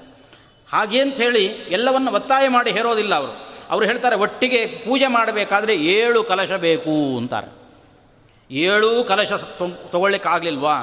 ಕೊನೆಗೆ ಐದು ಕಲಶ ಆದರೂ ಇಟ್ಕೋ. ಕಡೇ ಪಕ್ಷ ಎರಡು ಕಲಶ ಆದರೂ ದೇವರ ಪೂಜೆಗೆ ಬೇಕೇ ಬೇಕಾಗುತ್ತೆ. ಹೀಗೆ ಒಬ್ಬ ಮನುಷ್ಯನ ವೈಭವ ವೈಭವ ಅನ್ನೋದಕ್ಕೆ ಅರ್ಥ ಸಂಪತ್ತು ಅಂತ ಅರ್ಥ. ಸಂಪತ್ತಿಗೆ ಅನುಗುಣವಾಗಿ ಯಾವ ರೀತಿಯಲ್ಲಿ ಪೂಜೆ ಮಾಡಿದರೆ ಭಗವಂತ ಸುಪ್ರೀತನಾಗ್ತಾನೋ, ನಿರಂತರವಾಗಿ ಭಗವಂತನ ಷೋಡಶ ಉಪಚಾರಗಳಿಂದ ಪೂಜೆ ಮಾಡಬೇಕು ಅಂತ. ಆಚಾರ್ಯರು ಕೃಷ್ಣಾಮೃತ ಮಹಾರಣವದಲ್ಲಿಯೂ ದೇವರ ಪೂಜೆಯ ಬಗ್ಗೆ ತುಂಬ ಹೇಳಿದ್ದಾರೆ. ಪ್ರತಿ ದಿವಸ ದೇವರಿಗೆ ಷೋಡಶ ಉಪಚಾರಗಳಿಂದ ಪೂಜೆ ಸಮರ್ಪಣೆ ಮಾಡ್ರಿ, ಭಗವಂತ ಒಲಿತಾನೆ. ಭಗವಂತನಿಗೆ ಪ್ರತಿ ದಿವಸ ಒಂದು ಹೂವಿನ ಹಾರ ಹಾಕಬೇಕಂತ. ಹೂವಿನ ಹಾರ, ಒಂದು ಹೂವು ದೇವರಿಗೆ ಸಮರ್ಪಣೆ ಮಾಡಬೇಕು. ದೇವರಿಗೆ ಹೂವನ್ನು ಹಾಕೋದ್ರಿಂದ ಏನು ಪುಣ್ಯ? ಷೋಡಶೋಪಚಾರಗಳಲ್ಲಿ ಅದೊಂದು ಉಪಚಾರ ಪೂಜೆ. ಪುಷ್ಪಾಣಿ ಸಮರ್ಪಯಾಮಿ ಅಥವಾ ಪುಷ್ಪ ಮಾಲಿಕಾಂ ಸಮರ್ಪಯಾಮಿ ಅಂತ ದೇವರಿಗೆ ಹೂ ಹಾಕ್ತೇವೆ.